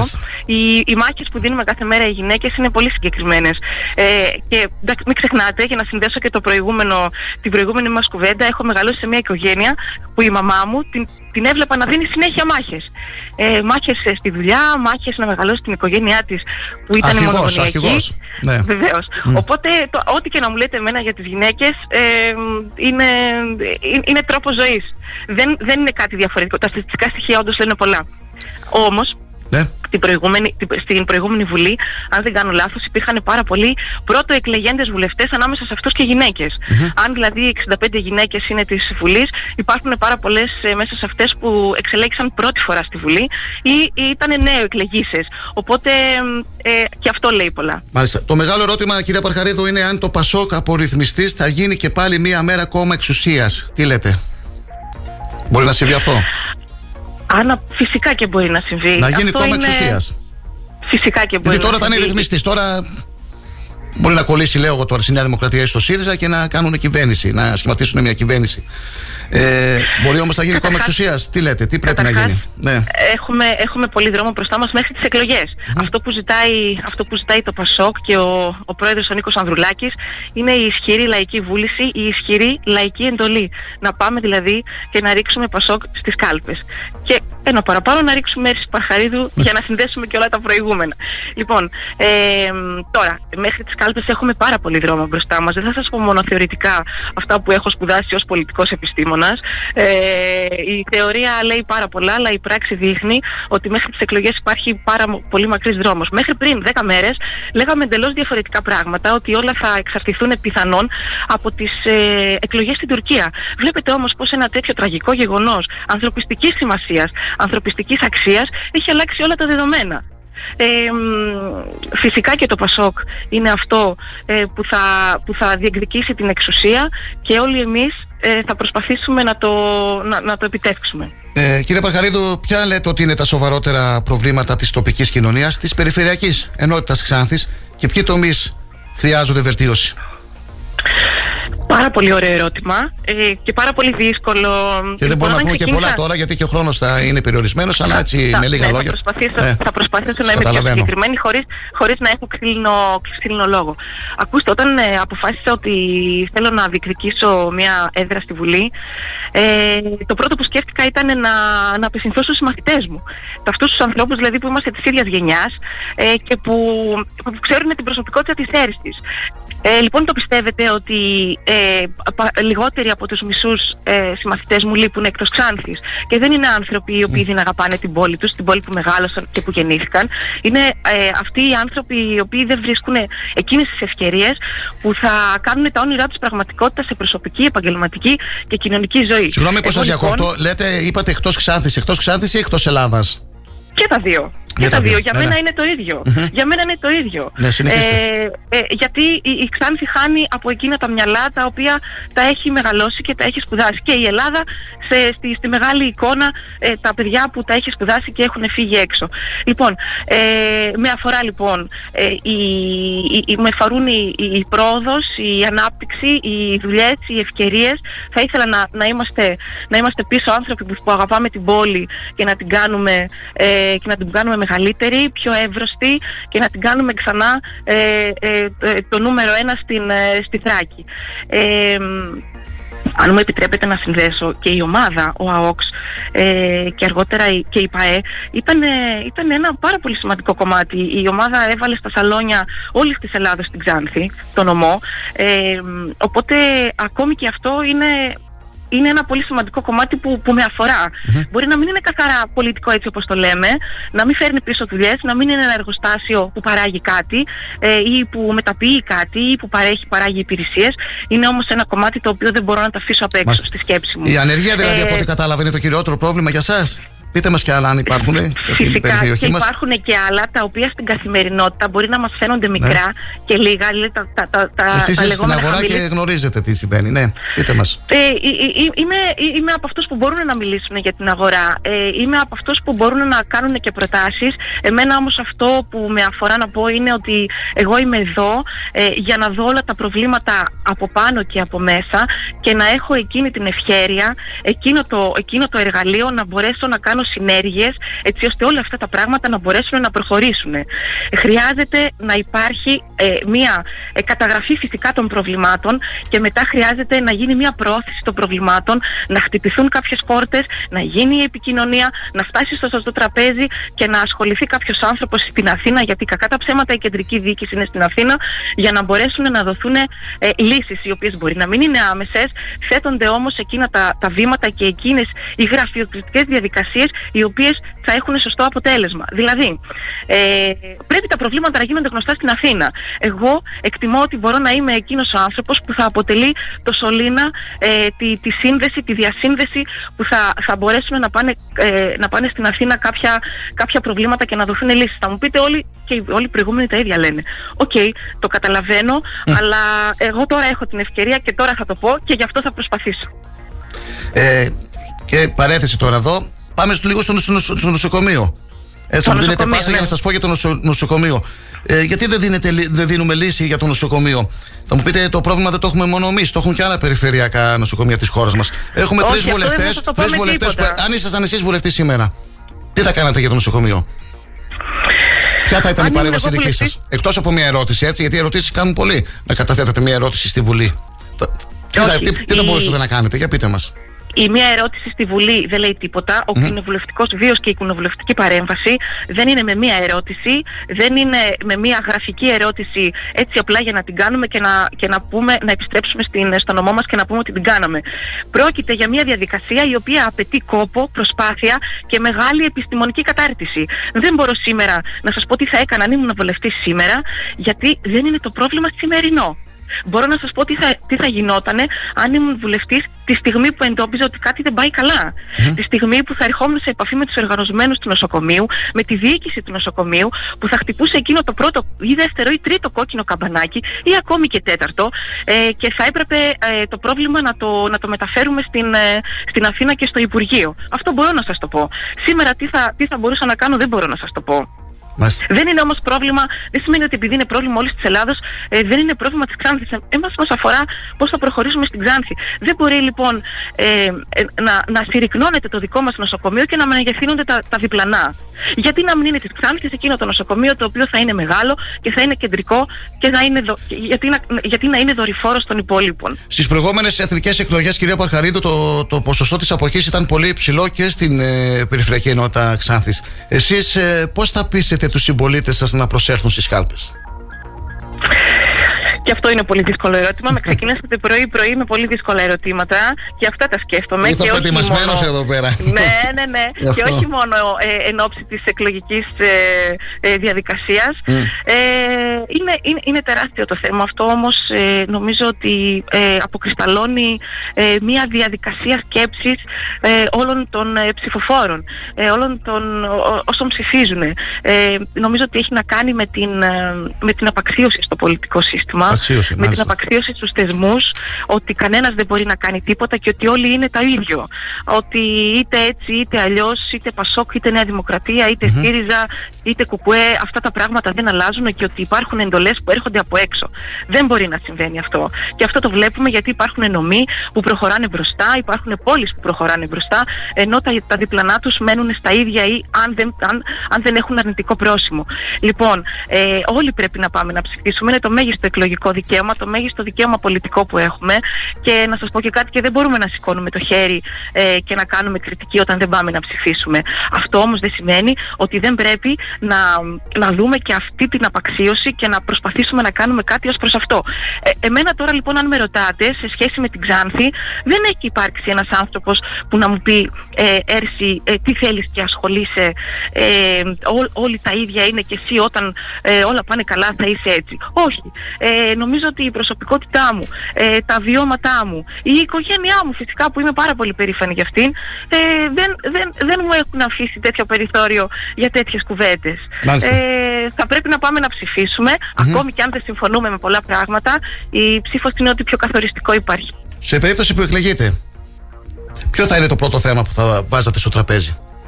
Με ποιο ποιο θα ήταν το πρώτο ζήτημα που θα διεκδικούσατε, ναι, που θα ζητούσατε εσείς, να, που θα θέλετε να ασχοληθείτε? Για το νομό μιλάμε.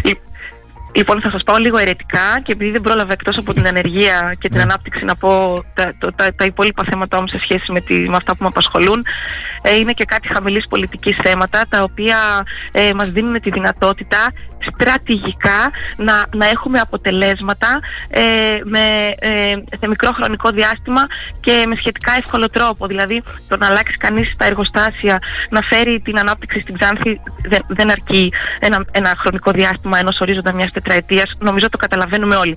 Υπάρχουν όμως πιο μικρά πράγματα, τα, τα λεγόμενα low politics που μπορούν να μας δώσουν ε, μια διαφορά. Ξέρετε κάτι, με, με, δεν ξέρω πώς θα σας φανεί, εμένα με απασχολεί πάρα πολύ η...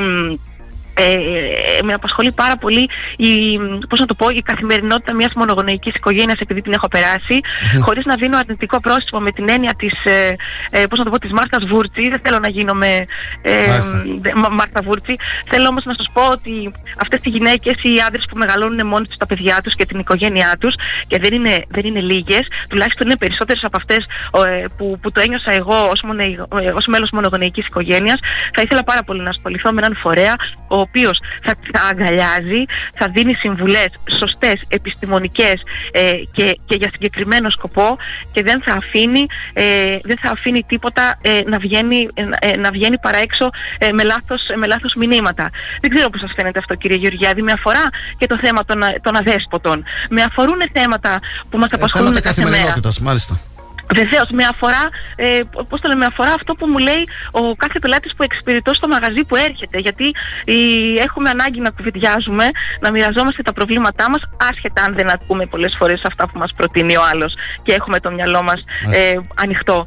Όμως, ε, φυσικά και ο πολιτισμός. Ο πολιτισμός δεν είναι ένα, ένα σημαντικό θέμα που θα, που θα πρέπει να με απασχολήσει αν αύριο μεθαύριο είμαι βουλευτής. Ε, η Ξάνθη είναι ένας τόπος. Ε, με την ευκαιρία τώρα αυτό που είπατε, κυρία Παρχαρίδου, πείτε μας ένα σχόλιο για τις τραχικές λαογραφικές εορτές. Φυσικά η Ξάνθη ε, το σχόλιο σας. Παράγει, δεν παράγει χρειάζεται αναβάθμιση αυτός ο θεσμός. Ε, θα πρέπει να, να, να προβάλλεται ο πολιτισμός της Θράκης. Εσείς είστε ικανοποιημένοι έτσι όπως γίνονται οι τραχικές λαογραφικές γιορτές στο Ξαρτέλικο Καναβάλι? Η, η προσωπική μου ικανοποίηση μπορεί να μην, να μην έχει καμία σχέση με αυτό ναι. ε, που εννοούμε με, με την καθαρή έννοια του, του πολιτισμού. Ε, αυτό, που, αυτό που μπορώ να σας πω είναι ότι η Ξάνθη δεν έχει καμία ανάγκη να αγοράζει πολιτισμό. Ε, τι σημαίνει αυτό? Σημαίνει ότι τριακόσιες εξήντα πέντε μέρες το χρόνο μπορούμε να προσφέρουμε πολιτισμό σε όλο το νομό της Ξάνθης, από, από το βορρά μέχρι το νότο και την Ανατολή ή τη δύση του νομού, γιατί, γιατί πάρα πολύ απλά δεν υπάρχει ε, οικογένεια στην Ξάνθη που να μην χορεύει, κύριε Γεωργιάδη, ε, που να μην είναι μέλος ενός πολιτιστικού συλλόγου, ενός αθλητικού συλλόγου. ε, όλα αυτά είναι πολιτισμός. ε, και αν θέλετε ένα σχόλιο μου πολύ πιο συγκεκριμένο, ε, γιατί να αγοράζουμε ε, πολιτισμό σε αυτό που είπα, όταν μπορούμε να το παράξουμε. ε, Δεν, δεν, δεν μου αρκούν εμένα ούτε οι, οι δέκα μέρες του καρναβαλιού, ούτε οι δέκα μέρες της, ε, ε, τη, τη, των γιορτών της παλιάς πόλης, ούτε του Χατζηδάκιου, ούτε όλων των υπολείπων που υπάρχουν, και είναι πολύ καλά. Αυτά όλα αφήνουν έξω άλλες τριακόσιες μέρες. Ξέρετε τι, τι πολλά πράγματα μπορούν να γίνουν τις, τις προηγούμενες, τις υπόλοιπες τριακόσιες μέρες. Είναι, θα πρέπει είναι να υπάρχει όμως και υποδομή, έτσι. Θα πρέπει να υπάρχει και υποδομή. Για να, για να, για να αναβαθμιστεί πρέπει... η περιοχή μας και τουριστικά. Να αξιοποιηθεί τουριστικά. Εδώ δεν έχουμε ξενοδοχεία, έχουμε κλειστά ξενοδοχεία. Δεν έχουμε τρένο, το πιο σημαντικό. Έτσι. Κύριε Γεωργιάδη, δηλαδή... από μόνα τους αυτά δεν ναι. λένε τίποτα. Χρειάζονται συνέργειες. Mm-hmm. Ως βουλευτής, λοιπόν, εγώ αύριο μεθαύριο θα ήμουν πάρα πολύ χαρούμενη να συνεργαζόμουν με όλους τους φορείς, τους θεσμικούς, τους αιρετούς, με όποιους χρειαστεί, για να μπορέσω να προχωρήσω, άσχετα αν ανήκουν σε κάποια άλλη παράταξη. Φυσικά. Και αν μάλιστα είναι και άνθρωποι της γενιάς μου, θα είμαι ακόμη πιο χαρούμενοι, γιατί Μάλιστα. μπορούμε να συνεννοηθούμε. Να... Βλέπετε πως μίλησε ο κύριος Ντάγκας προηγουμένως. Mm, τον ακούσατε, ε, μας ακούτε. Ο λόγος του, φυσικά, ο yeah. λόγος του δεν έχει καμία σχέση με, την, με τον παλιό τρόπο ε, με τον οποίο προχωράει κάποιος. Είτε πρόκειται για τη δουλειά του, είτε πρόκειται για, τη, για το χόμπι του, είτε πρόκειται ε, ε, για οτιδήποτε τον, τον απασχολεί. Ο λόγος του ήταν αισιόδοξο, ήταν προχωρημένος, ήτανε, βασιζότανε σε κάποια Κυρία πράγματα. Κυρία Παρχαρίδου, σιγά σιγά να ολοκληρώσουμε λίγο, γιατί δεν έχουμε και χρόνο. Πολλά. Ε, πολλά θα θα, θα ξαναμιλήσουμε μέχρι τις εθνικές εκλογές, θα σας φέρουμε στο στούντιο. Να τελειώνουμε όμως σιγά σιγά, και θέλω να, έτσι, να μας πείτε τώρα ε, ποιο είναι το διακύβευμα των εκλογών και γιατί ο Ξατιώτης ή Ξατιώτησα να, να, να ψηφίσει Έρση Παρχαρίδου. ο Ξανθιώτης και η Ξανθιώτισσα να ψηφίσει Έρση Παρχαρίδου, γιατί είναι μια, ε, είναι μια γυναίκα, είναι μια νέα γυναίκα, όχι, όχι στην ηλικία, αλλά της επόμενης σελίδας νέα γυναίκα. Είναι μια ελεύθερη επαγγελματίας, η οποία έχει, έχει, είναι άνθρωπος της αγοράς, είναι άνθρωπος της πιάτσας, ε, έχει όρεξη για συνέργειες, για συνεργασίες, ε, και είναι αισιόδοξη. Και να σας πω και κάτι, αυτό που μου λένε, αν μη τι άλλο, χαμογελάω. Δεν μπορείτε να το πείτε αυτό. Χαμογελάτε, ναι, και μας λείπει το χαμόγελο. Θα μου πείτε, Έρση, αρκεί το χαμόγελο για να προχωρήσει κανείς μπροστά. Mm. Ε, αυτό το χαμόγελο μας έβγαλε από πάρα πολλές δύσκολες ε, καταστάσεις στη ζωή μας. Χάρηκα, χάρηκα πολύ που τα είπαμε, κυρία Παρχαρίδου. Ε, σας εύχομαι καλόν αγώνα, δύναμη και υγεία. Σας ευχαριστώ πολύ. Καλή συνέχεια. Γεια σας.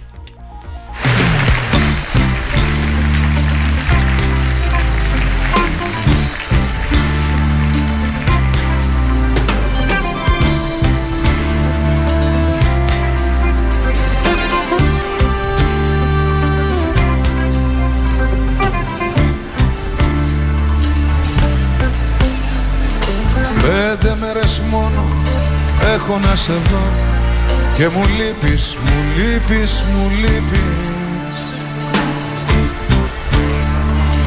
Πέντε μέρες κι όμως παίρνω να σου πω πως μου λείπεις, μου λείπεις, μου λείπεις. Φίλοι και φίλες, να ακούτε τα σύντομα ενημερωτικά δελτία ειδήσεων του Star οκτακόσια ογδόντα οκτώ από τις έντεκα έως τις εννιά το βράδυ ανά ώρα. Τώρα θα πρέπει να τα ετοιμάσουμε και να ανανεώσουμε εμείς το ραντεβού μας για το πρωί της Δευτέρας ε, περίπου στις ε, οκτώ. Τίποτα άλλο. Ακούσατε την ε, κυρία Έρση Παρχαρίδου. Αρκετά μηνύματα τώρα βλέπω εδώ και σχόλια για την ε, κυρία Παρχαρίδου. Θα ακολουθήσουν και άλλες ε, παρουσιάσεις και άλλες ε, συνεντεύξεις τις επόμενες ημέρες και όπως είπαμε νωρίτερα, Ε, σύμφωνα με πληροφορίες, αυτό που είχαμε πει, στο ψηφοδέλτιο της Νέας Δημοκρατίας θα είναι και η πρόεδρος της Ομοσπονδίας Επαγγελματιών και του Εθνών, η κυρία Τσιακύρογλου, και ο κύριος Σαρτούρος. Για τα δημοτικά δεν έχουμε κάτι. Ε, περιμένουμε την ε, απόφαση του Στράτου του Κοντού αν θα είναι τελικά υποψήφιος δήμαρχος ή όχι. Τίποτα άλλο. Σαββατοκύριακο, θρακικές τηλεογραφικές γιορτές, Ξαρτιώτικο καναβάλι. Καλά να περνάτε, να προσέχετε ε, και να το ξαναπώ αυτό. Ο, όταν πίνουμε, δεν οδηγούμε. Αν θέλουμε να πιούμε έτσι πολύ και να διασκεδάσουμε, αφήνουμε το αυτοκίνητό μας. Καλό Σαββατοκύριακο, σας ευχαριστώ πάρα πολύ. Εντός της ημέρας, στο αρχείο των εκπομπών θα ανέβει και η σημερινή μας εκπομπή. Να ακούσετε και τον ε, Παύλο τον ε, Τοντάγκα και την Έρση την ε, Παρχαρίδου. Να είστε καλά, πρώτα Θεός.